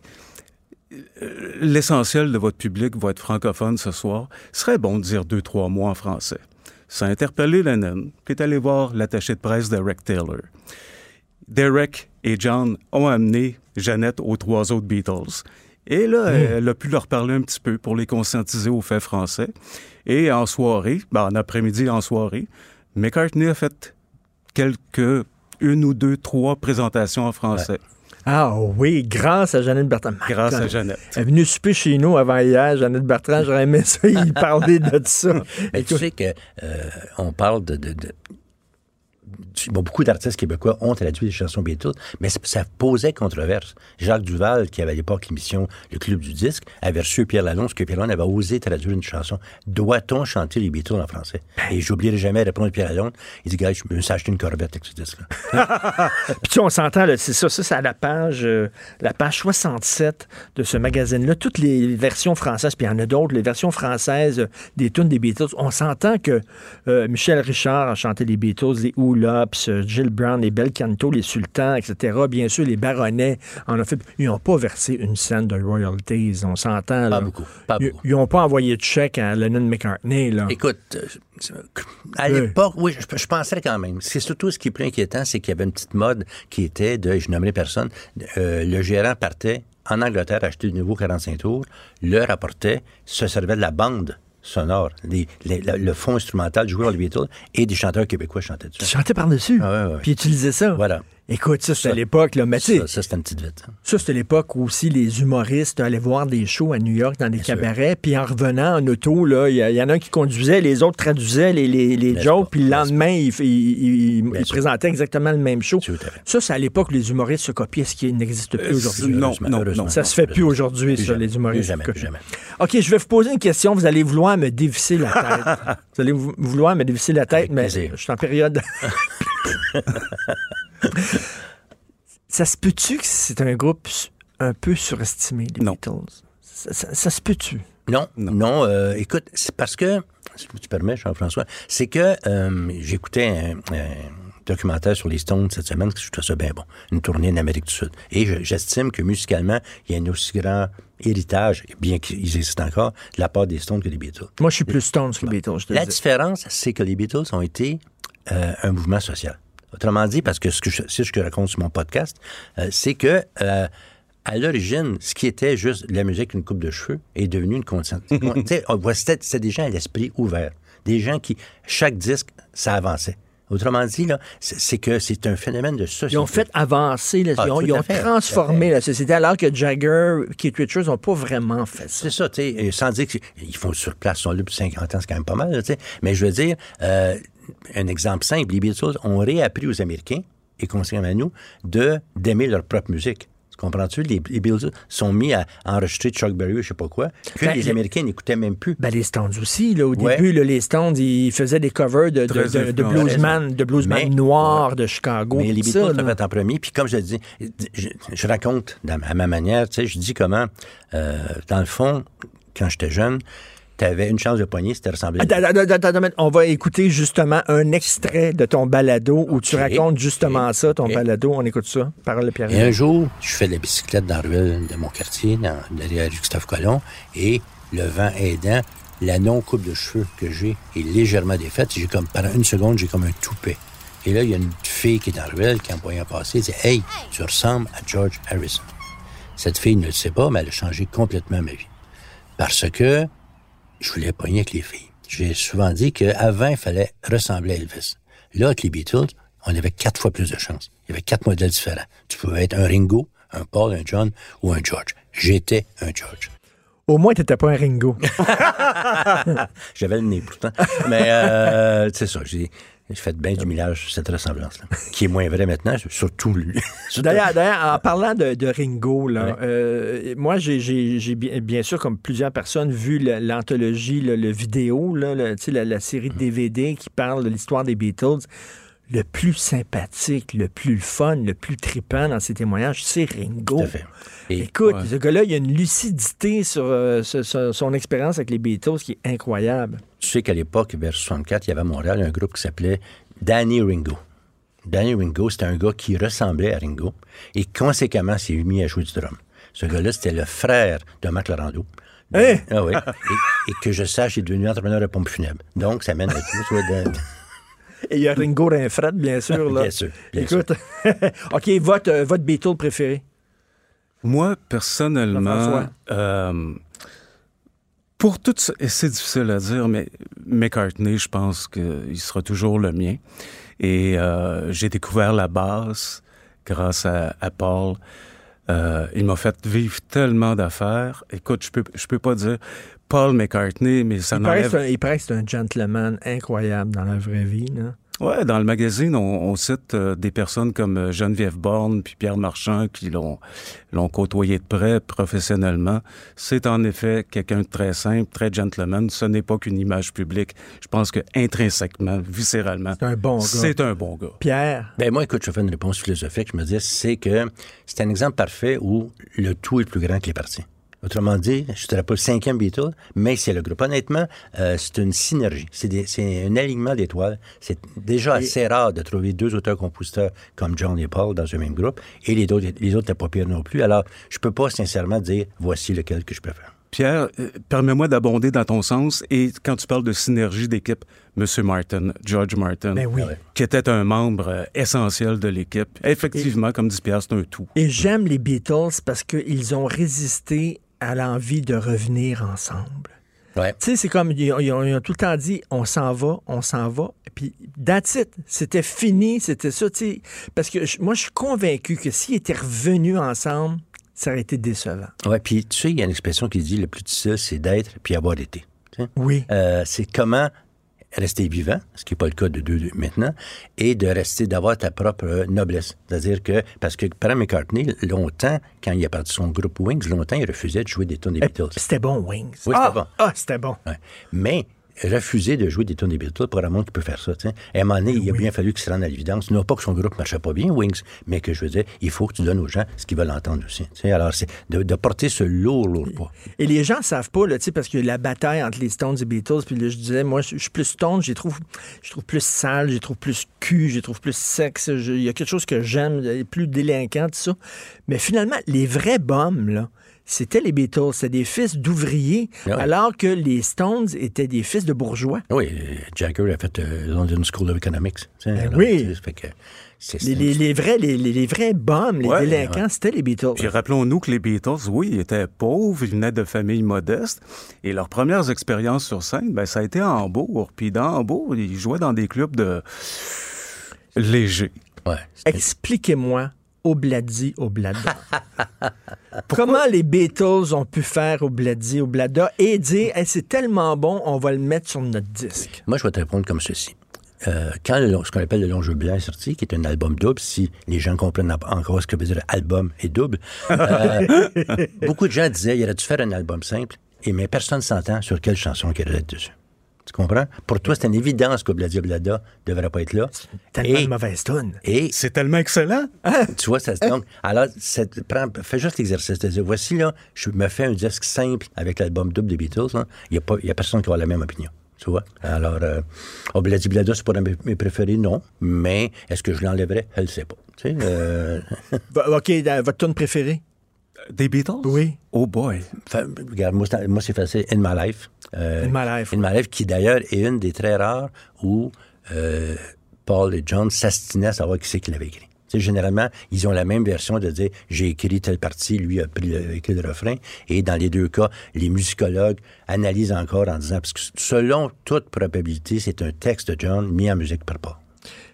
Moi, je dirais, écoute, c'est impossible, une question impossible à répondre, mais je dirais quand même pour des raisons euh, émotives. euh, Peut-être parce que c'est la première chanson dont je me souviens, Michel. Michel. Euh, L'ambiance feutrée, le petit bout en français. la première dont tu comprenais les mots. Ah oui! Écoute, j'avais 7 ans, la basse feutrée, euh, guitare jazzy moi vraiment, c'est I Saw Her Standing There. C'est une de leurs premières, mais je, je me tente pas d'écouter cette tonne-là. Je la trouve bonne. Mais moi, j'aime beaucoup les Beatles quand ils étaient au début. Là. Ouais. C'était à la limite, là, je dis pas que c'était punk, là, mais tu sais, il y avait un Ah, côté plus rough. Là. Bien sûr. Ah Plus oui? rough quand ils étaient tout en noir, là, puis jouaient en beau, justement. Cette, ouais. période-là des Beatles, je la trouve Ben, cool. Quand ils sont revenus dans Beau, ils s'appelaient The Sa- Savage Young Beatles. Hein? C'est vrai? C'est déjà tout un programme. Ah oui, mais écoute, c'est très le fun. Euh, Éco-vedette, euh, vous pensez tout se connaître en une autre affaire, c'est Beatles. Mais vous allez voir, ce qui est le fun, c'est les Beatles et le Québec. Et le regard que les Québécois portaient sur les Beatles. Puis euh, une iconographie incroyable. Euh, je, je comprends que ça t'a pris euh, énormément de temps. Ouais, ça, demeure un, un travail d'équipe auquel d'ailleurs a collaboré notre ami Sylvain Ménard. Ah. Ah ah! Ben oui, un fan des Beatles de la première heure. Et ben, Ben oui. absolument. Et on, on- on- on a on a fait on a porté un soin justement particulier à reproduire des trucs d'époque puis en les rendant bien. Euh, pour moi, ça- écoute. Pour en revenir à ta première question, Richard, est-ce qu'il y a encore des choses qu'on veut savoir les Beatles? Sur les Beatles? Ben, je pense que sur les 84 pages qu'on propose, il y en a 42 qui vont nous apprendre pas mal de trucs. Édition spéciale à collectionner. Puis en passant, en terminant, le Croc, euh, c'est un succès. Vous êtes un- en ouais. réédition, le numéro spécial de Croc en Tout série. à fait. Tu vois, un, jour, on a aidé les Beatles en le mettant en page couverture de gros. Toi, t'es dans cette- c'est sa couverture du spécial. Et tu vois Oui. comment ta carrière C'est va pour ça que ça marche. Ben oui, voilà. C'est pour ça que ça marche bien, je suis sûr. Donc ça, ça veut dire qu'il va y avoir d'autres numéros. Ça veut rien dire. Vous êtes en train d'en jaser. Pas, c'est pas la semaine prochaine, mettons. OK, pas la semaine prochaine. Non, Hey, non. merci beaucoup. Merci euh, Jean-François Brassard et Pierre Huet. On s'en va à la pause. Vous écoutez Politiquement Incorrect. One, two, three, four.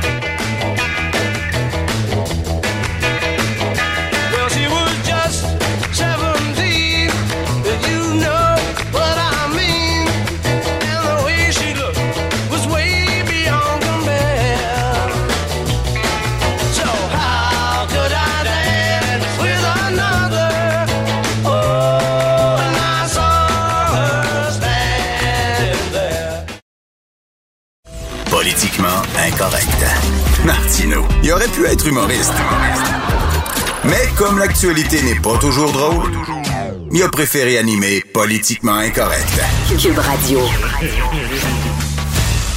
Alors, on va parler de politique américaine parce que c'est tout un soap qu'on a devant nous avec euh, le chroniqueur Luc La Liberté. Salut Luc. Oui, bonjour Richard. Hey, écoute, Donald Trump qui veut construire un mur euh, dans le Colorado euh, pour euh, contre les immigrants, mais l'affaire c'est que le Colorado, ils ont aucune frontière avec le Mexique. C'est Patrick Léhy, qui est le sénateur du Vermont, qui s'est bien amusé hier à publier sur son compte Twitter un redécoupage de la frontière américaine englobant cette fois-là le, Colorado. Donc chez Trump, on le sait, ça lui arrive de, gazouiller ou même de s'exprimer beaucoup trop rapidement. Donc hier, ben, ça, a fait le, grand bonheur des humoristes et des opposants de voir bien sûr que le président se trompait et qu'il cafouillait. Mais euh, c'est bien léger en regard de tout ce qui se passe ailleurs actuellement. Ben oui, écoute, qu'est-ce qui est arrivé? Les républicains qui ont essayé de rentrer dans une salle du Congrès, ça va être le foutu bordel. Qu'est-ce qui s'est passé là? Tout à fait. Hein? Puis c'est, une des choses, je pense, que j'ai répété le, plus souvent. C'est ce qui m'intéresse dans la période actuelle, c'est comment on joue avec les institutions et qu'est-ce qu'on respecte ou pas dans, dans ce qui sont les, les règles du jeu habituelles.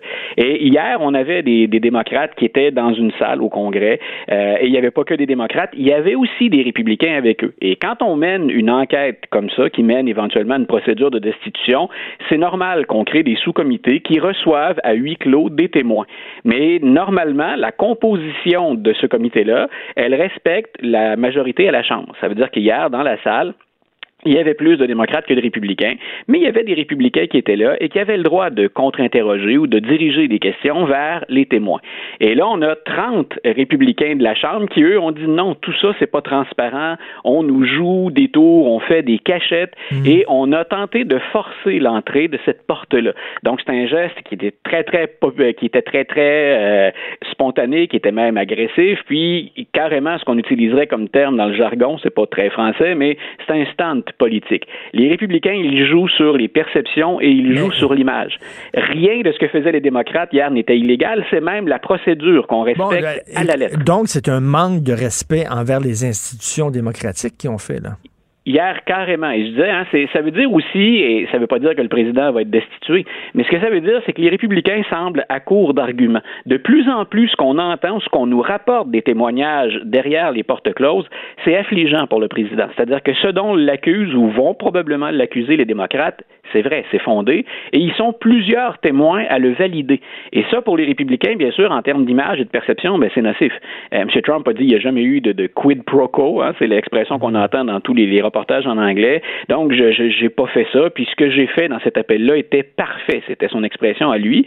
Puis les républicains ont dit, écoutez, on n'en a pas de preuve, nous, que, que le président a triché avec les règles du jeu, qu'il a exercé des pressions indues, mais tous les témoins qui comparaissent actuellement disent le contraire. Donc, au plan de l'image, en termes de perception, c'est particulièrement difficile à gérer.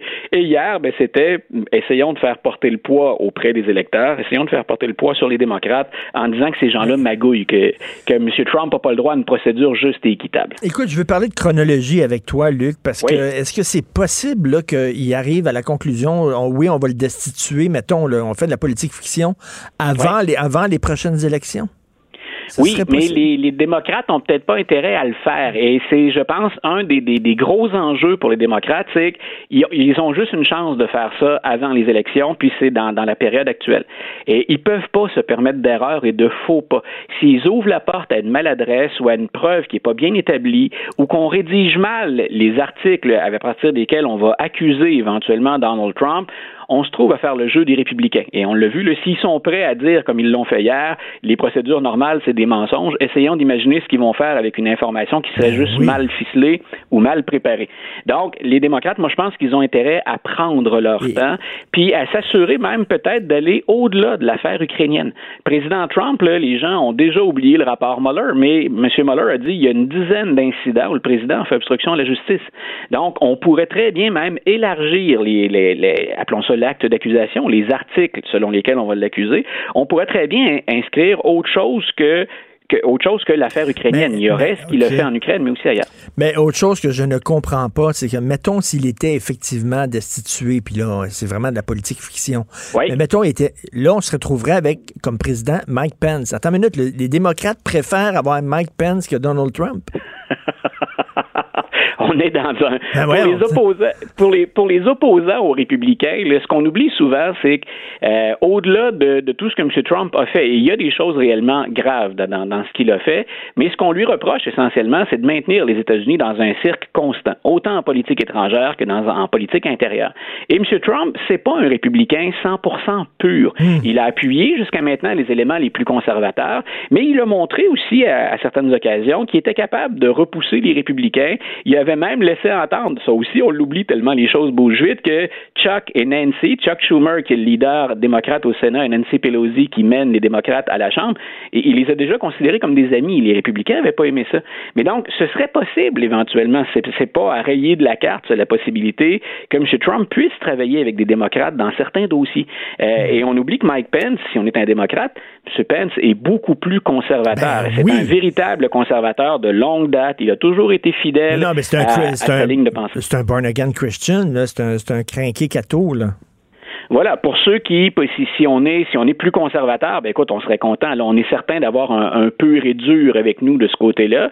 Mais bien entendu, pour tous les éléments les plus progressistes aux États-Unis, une présidence Pence, ce serait terriblement décevant pour eux. Et je répète, on a quelqu'un qui est profondément convaincu de ces idées-là, ce qui n'est pas le cas, à mon avis, de Donald Trump. Ben, c'est ça. Moi, écoute, là, euh, tu sais, entre Donald Trump puis Ma- euh, puis Pence, là, tu sais, c'est te faire frapper par un, par un char ou par un 18 roues. Je préfère me faire frapper par un genre. En tout cas, euh, Ouais, c'est mon pour les, puis- et pour, pour les républicains eux-mêmes, c'est pas nécessairement une bonne nouvelle au plan stratégique. C'est que M. Pence, on peut, on peut lui trouver des forces comme conservateur, mais c'est quelqu'un qui soulève pas de passion nulle part.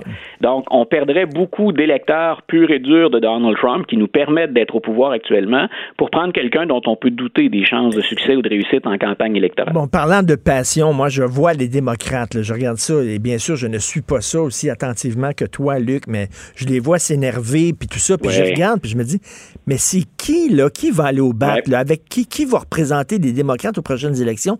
Parce qu'ils sont une tralée, là, qui se battent entre eux autres. Puis et j'en vois pas. Et c'est pas vrai que ça va être grand-papa Biden, là, qui va représenter les, les démocrates. Ça n'a pas d'allure.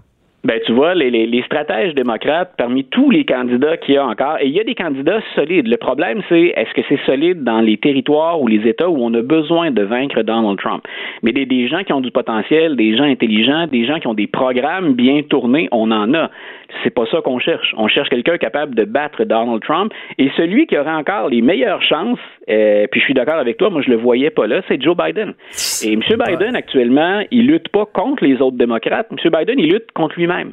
Chaque fois qu'il ouvre la bouche pour critiquer Donald Trump, euh, souvent il se met dans l'eau chaude parce qu'on retrouve une déclaration de son passé qui le revient le hanter.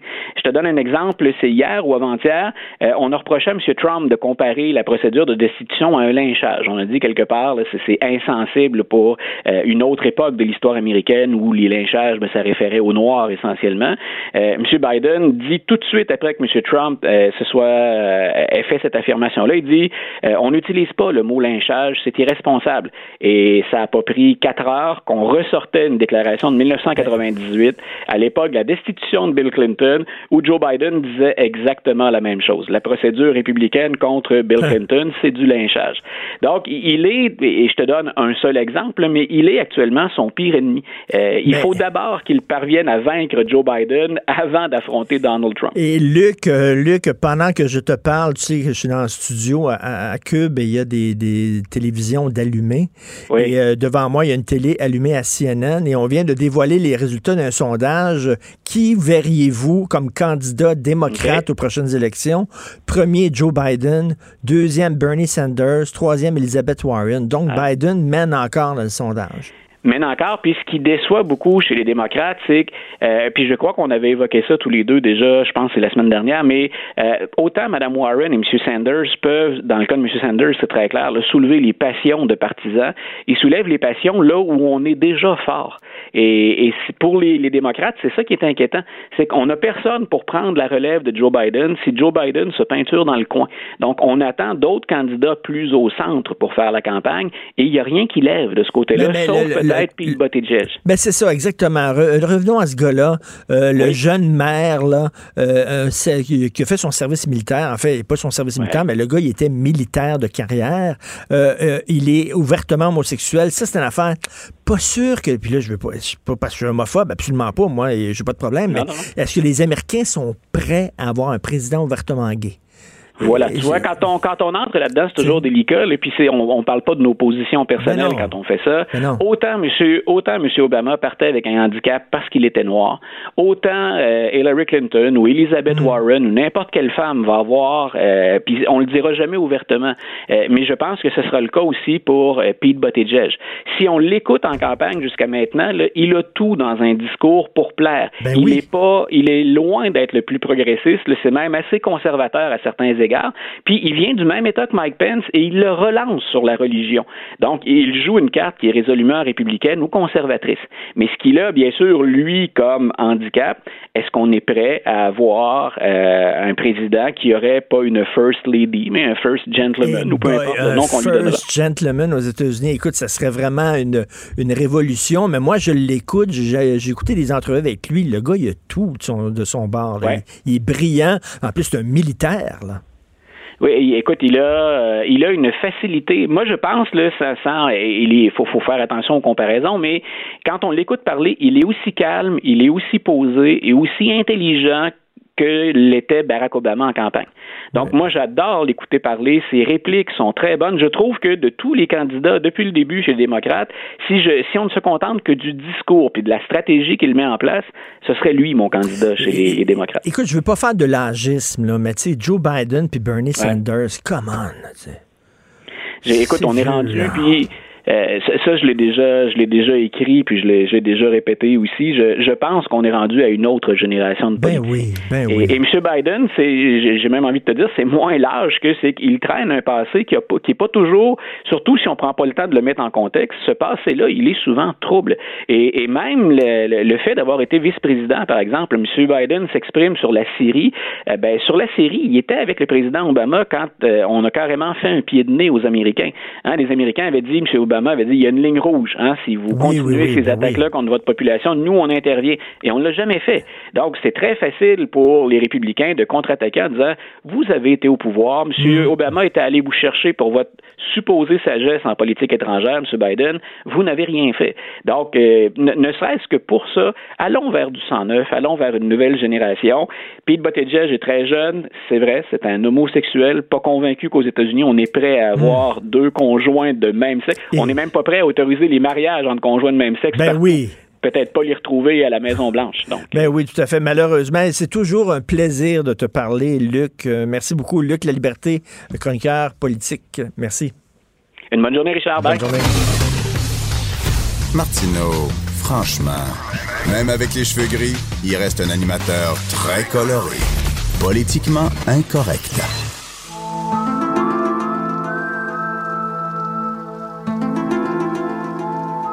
On reste dans la politique américaine, euh, les théories du complot avec Alexandre Moranville-Ouellette et bien sûr, la théorie du complot la plus populaire.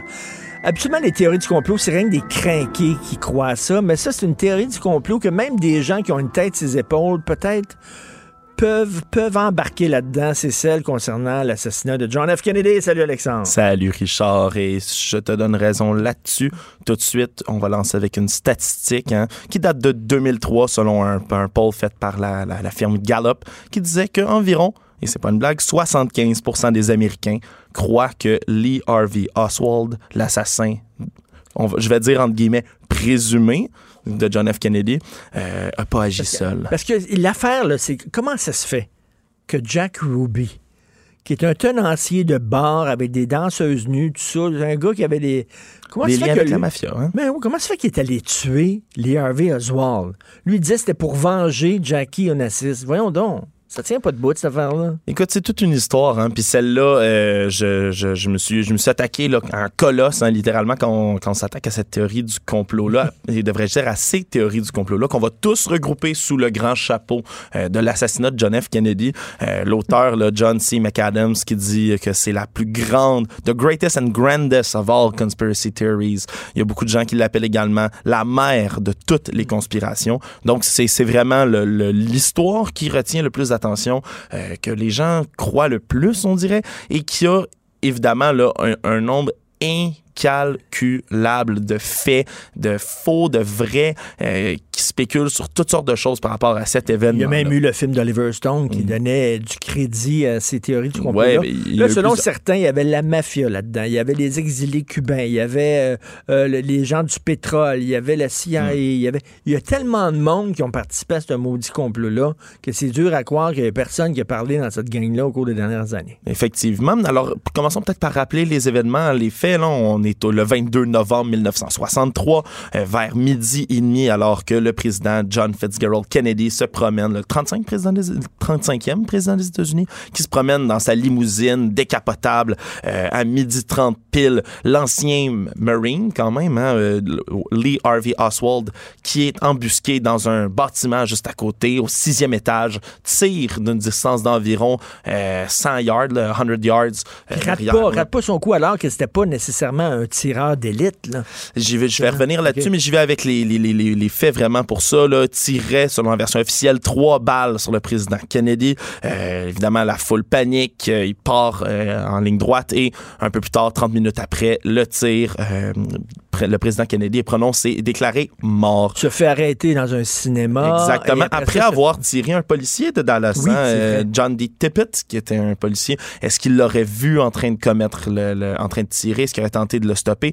Euh, L'histoire ne le dit pas, puis on le saura probablement jamais. Mais il a- après avoir abattu ce policier-là, 70 minutes après les tirs sur le président, euh, Oswald est arrêté. Et comme tu le mentionnais un, un peu plus tôt, le lendemain, quand il se fait transférer de la prison à 11h21, le 24 novembre, encore une fois, en 1963, euh, il se fait tirer la boue portant par tra- Jack Ruby. Écoute, c'est le détenu le plus important de l'histoire des États-Unis. Pas plus de garde que ça. Fait, il y a un gars qui peut rentrer là puis le tirer. à bout marcher, là, portant. comme, comme dans une épicerie, il fait juste rentrer, tirer à bout portant. Voyons. Et, pff, écoute, c'est sûr que, puis en plus, en- en té- sur la télévision nationale, hein, c'est Oui. des- c- ça, tout comme, évidemment, l'assassinat du président Kennedy, c'est des événements assez exceptionnels parce qu'ils ont été captés sur caméra. Là. Je sais pas combien de gens ont pu voir là, vraiment le, le- le- la vidéo là, justement du président Kennedy, des, des images atroces. Là, on voit littéralement sa tête là, Exploser, exploser en se faisant tirer. Alors, oui, il y a tellement de théories. Ça, j'imagine, écoute, là, deux heures après son assassinat, déjà les théories du complot commençaient. ça, ça, ça, partout. Et jusqu'à aujourd'hui, on estime que le nombre de livres, et je sais que notre collègue Félix Séguin a une bibliothèque entière consacrée à tout ça, Ah oui? mais il y a entre 1000 et 2000 livres hein, qui ont été écrits, là, des livres là, en entier, des ouvrages sur juste là-dessus sur les sur l'assassinat du président Kennedy. Alors ça fascine tout le monde. Tu l'as dit, on a blâmé là tout le monde, que ce soit la monde. CIA, que ce soit l'industrie des armes, les Cubains, euh, etc. Mais Johnson qui l'a, qui l'a succédé. Oui, aussi, on disait oui, qu'il était mêlé là-dedans. on a parlé de tout ça, mais il y a plusieurs là, théories qui, qui- dans celles qui retiennent le plus l'attention et dont on parle le plus, il y a celle entre autres des tireurs multiples. hein. Parce que là, on, on parle de les, impacts de balles. là, les, les médecins légistes se sont entre-déchirés à savoir d'où provenaient les tirs. Est-ce que c'était bien les tirs d'Oswald en arrière? Il y a eu la théorie de la balle simple qu'on appelle, le- the one, the single The bullet. single bullet. Ouais, qui a- parce qu'il y a une balle qui a traversé puis qui est venue frapper euh, le, le gouverneur Connolly qui était assis juste en avant. Hein, lui s'est fait la balle balle a traversé, là, euh, Son littéralement. épaule, ouais, pense, hein. son épaule est allée fracturer son poignet, puis c'est logé dans sa cuisse gauche. Puis il y a plein de gens qui disaient c'est impossible que la balle ait pu traverser tout ça.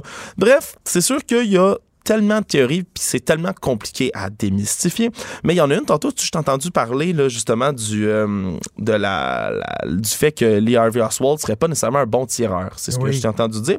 Mais ça, tu vois, ça, c'est une des, euh, un des trucs qu'on a plus, au fil du temps, euh, démystifié un tout petit peu, parce que comme je disais, c'est un ancien Marine, hein, Lee Harvey Oswald, tout de même, même s'il avait dé- défecté en Russie pour ensuite revenir, euh, il a eu sa qualification de ce qu'on appelle le sharpshooter, un tireur Ok. d'élite, en 1956. Hein. Il a fait un score de 212 qu'on appelle à ses exercices de tir en décembre 1956. Donc, c'est un bon tireur. c'est un excellent tireur. Euh, on peut dire aussi que pendant le- le- l'enquête hein, qui a été menée, la Warren Commission, qui est devenue la, la grande commission que tout le monde a accusé d'avoir caché des faits, d'avoir- un cover-up, comme on dit en anglais, euh, ben dans, dans cette enquête-là, euh, ils ont tiré avec la carabine, l'arme de, de Oswald, 47 fois. euh, pour faire des tests, puis ils se sont rendus compte qu'elle était très précise. Il y avait une bonne arme, euh, c'était un bon tireur, puis la distance, comme je dis, là, c'est 100 yards, comme ils disent toujours en anglais. C'est pas. euh, c'est c'est vraiment une, une centaine de verges, c'est vraiment pas si loin que ça. Euh, la plupart des gens qui sont allés là, OK, visiter la jusqu'à date, je, je te suis. Là où la plupart des gens, euh, euh, ils disent « wow », c'est Jack Ruby. Que pourquoi Jack Ruby est allé tuer? On dirait qu'il voulait fermer la gueule. Pourquoi il est allé tuer Lee Harvey Oswald? Ça, c'est Et incompréhensible. ça, c'est. Le gars est mort en prison d'un cancer. Ruby, c'est jamais Oui, en vraiment 1967, juste quatre ans après, puis dans tous les cas, euh, il, a- il avait poussé sa cause en appel, là, puis on attendait son procès, puis avec tous les délais qu'on connaît au système de justice, on n'a jamais pu le, le- le traduire puis comprendre quels avaient été ses motifs. Je t'avoue que ça, c'est l'espèce de, de variable sur laquelle tout le monde accroche, puis, puis je la- moi, moi non plus, je dois t'avouer que dans tout ce que j'ai regardé, euh, ça reste quelque chose d'incompréhensible. Quoi qu'il en soit, au- outre que Ruby, euh, il faut, je peux te faire là, parce qu'on pourrait en pa- passer des heures et des heures à parler de tout ça. Mais, mais y a-tu une théorie du complot vraiment folle en disant Ah, ben oui. les extraterrestres sont là-dedans? Ben oui. C'est quelque chose de craqué. Les aliens? Hein? Je t'es tombé pile poil dessus. Euh, Il y a une théorie qui dit que euh, à ce moment-là, là, le président Kennedy voulait euh, parler puis rendre public certaines données que le gouvernement américain avait sur les UFO on et tout ça, ça. les objets volants non identifiés, les ovnis, et que euh, ça- on l'aurait tué pour le faire taire des gens qui auraient été brainwashés par des euh, par des aliens. Euh, Il y a une théorie, puis je vais passer en rafale. Y évidemment, les, les Illuminati sont bien évidemment liés. on a parlé de ça. Il y a même une théorie qui parle du fait que ce serait Joe DiMaggio, le fameux joueur de baseball, euh, oui, qui lui ne s'est jamais remis du, de la mort de Marilyn Monroe, hein, évidemment qu'il a fréquenté. Il y aurait des rumeurs comme quoi Marilyn Monroe aurait tué également par les frères par les Kennedy. frères Kennedy avec qui elle aurait couché également. Donc, il y a une théorie qui, veut, qui dit que Joe DiMaggio, avec tout son argent et son influence, aurait commandité l'assassinat pour venger sa douce euh, qui est décédée. Euh, il y a évidemment le fameux Umbrella Man, l'homme avec son parapluie noir dans une journée où il n'y a pas une goutte de pluie, qui lui était allé hein, se, se testi- faire son, son, sa, sa- vraiment sa- euh, son, son témoignage devant le Congrès. Puis on avait juste vu que c'était juste un gars qui était là, là il s'abritait du soleil, il voulait protester, il avait son parapluie noir. Mais il y en a de partout, et je vais finir là-dedans, là, au travers de la CIA, le tir accidentel, Jackie Kennedy qui aurait tiré son mari à bout portant à côté. Euh, il y aurait également une théorie, puis ça, c'est Donald Trump, très drôle en 2016, avant son élection, qui disait qu'il y avait des vieilles photos du père de Ted Cruz, son adversaire, avec Lee Harry Oswald. Alors, euh, c'est toute une histoire. Écoute, en, en terminant, là, en terminant, il y a quelqu'un que j'aime beaucoup qui s'appelle Vincent Bugliosi, qui était le procureur dans l'affaire de Charles Manson. C'est lui qui a réussi à coffrer Charles Manson. Bugliosi était obsédé par ça. Il a, il a consacré presque sa vie à, étudier euh, tous les documents, tout ça. Il, a publié un livre il y a quelques années qui était une affaire comme 6 000, 7 000 pages, une Bible incroyable. Et lui est arrivé à, à la conclusion, c'était Lee Harvey Oswald seul. Bon, mais C'est sa- sa conclusion, c'était c'est- ça, il c'est n'avait également- pas de complot. C'est également ce que l'enquête euh, veut dire, va dans ce sens-là. Puis en attendant, ben, la plupart des documents là, de l'enquête en ce moment sont en train d'être analysés pour être relâchés au grand public. D'ailleurs, c'est un fait intéressant. On dit que d'ici 2021, on devrait pouvoir avoir l'entièreté des documents. Merci Alexandre, c'était le fun. Alexandre Moranville, Wallet, et c'était Jonathan Trudeau qui a tué, j'imagine, John F. Kennedy. Salut Joe. Oui, euh, cette toi, théorie-là hein? se vaut. Le seul, le seul pépin, c'est que je n'étais pas en vie. Mais, Mais c'est euh, un détail. C'est un les détail. Les détails, c'est pas important. Tu vas nous parler de quoi, cher Jonathan? Euh, ben écoute, je sais que tu as parlé avec Lise Bilodeau tantôt, mais euh, évidemment, on continue à se questionner là, sur euh, le drame euh, qui s'est passé avant-hier à Montréal. Qu'est-ce qui peut être fait, justice aux hommes? Je vais parler avec André Beaulieu. Euh, on lui avait déjà parlé à l'époque, toi et moi, qu'on travaillait ensemble. C'est le directeur de l'organisme Autonomie, OMI, H-O-M-M-I-E, qui est ici à Québec, un des trois seuls organismes dans la région de Québec euh, qui aide les hommes. Donc, évidemment, on va, euh, on va revenir là-dessus. Euh, sinon... euh, Toi qui as des jeunes enfants, là, tout cute, puis ça, là, tu sais, ça nous rentre dedans hein, quand on apprend ce genre de nouvelles-là. Ah, j'en parlais avec un collègue de travail qui a eu un enfant il y a, pas longtemps. Il y a un petit bébé tout neuf, puis je demandais est-ce que ta façon de, de recevoir une nouvelle comme celle-là a changé tu sais, ma- maintenant que tu as, un enfant à la maison? Parce que tu peux pas, tu sais, tu peux pas. euh, je regardais encore mes enfants hier, là, tu sais, la, la vulnérabilité, la naïveté, la joie de vivre. Tu dis comment, puis je disais ça en ouverture d'émission hier, Richard, à la limite que quelqu'un dans une situation de détresse ait des idées noires, des idées complètement folles qui il peut se dire par la suite Ah, comment j'ai fait pour penser ça? Tu sais, à la limite, OK, ça se peut, la détresse, ça existe, mais que tu en viennes à exécuter ce geste-là, tu sais, à le faire, à aller jusqu'au bout, là, à avoir tes enfants devant toi dans toute leur vulnérabilité, la chair de ta chair, et de passer à l'acte. C'est quelque chose qui qu'on n'est pas capable de s'expliquer. Non, puis mais pourquoi, la question, c'est est-ce que les- ça peut les se gens prévenir? disent pourquoi, tu sais, à la limite, pourquoi il s'est pas tué, pourquoi il a fallu qu'il em- il embarque ses enfants là-dedans. En tout cas, bref, visiblement, il avait pas toute sa tête, il était en détresse et tout ça. Donc, on, on va t'écouter. Autre sujet. Ben, écoute, euh, oui, on va parler de plusieurs trucs, mais juste te dire, en ouverture de, de, de show avec Maud, je vais, euh, il faut que je revienne. Ça, ça, ça t'arrive-tu, toi, des fois, que tu, tu vas tenir un discours, tu vas faire une entrevue ou écrire une chronique, que tu le sais que tu vas avoir tout le monde contre toi, là? Mais tu sais, tu dis, je vais le faire pareil. Je vais le faire parce que c'est ce que je pense. Je pense que c'est important de donner au côté de la médaille. On va parler des primes jaquettes tantôt. OK. Prime jaquette, tout le monde. Ah, prime jaquette, prime jaquette, prime jaquette, c'est épouvantable. Ça existe pas. On parle de quelque chose qui existe pas. Drôle, hein? tu vas-tu m'écouter pour que je t'explique euh, pour euh, comprendre euh, pourquoi ça n'existe T'es pas? courageux quand tu vas à la défense des médecins. Ah oui, non, parce que tu écoute, sais que hey. tu vas te faire des, des ennemis. Mais non, puis là, je le sais qu'à Ajoute, on va en parler tantôt aussi. Là, Oh boy, je vais encore me faire ramasser. Mais c'est correct, faut le faire. faut On faire. t'écoute, euh, bien sûr, tu vas être avec Salut, Maude dans quelques minutes. Merci beaucoup à Hugo, merci beaucoup à Fred et on se reparle demain à 8 h. Passez une excellente journée. Master Bougaretti. Non, excuse, politiquement incorrect. C'est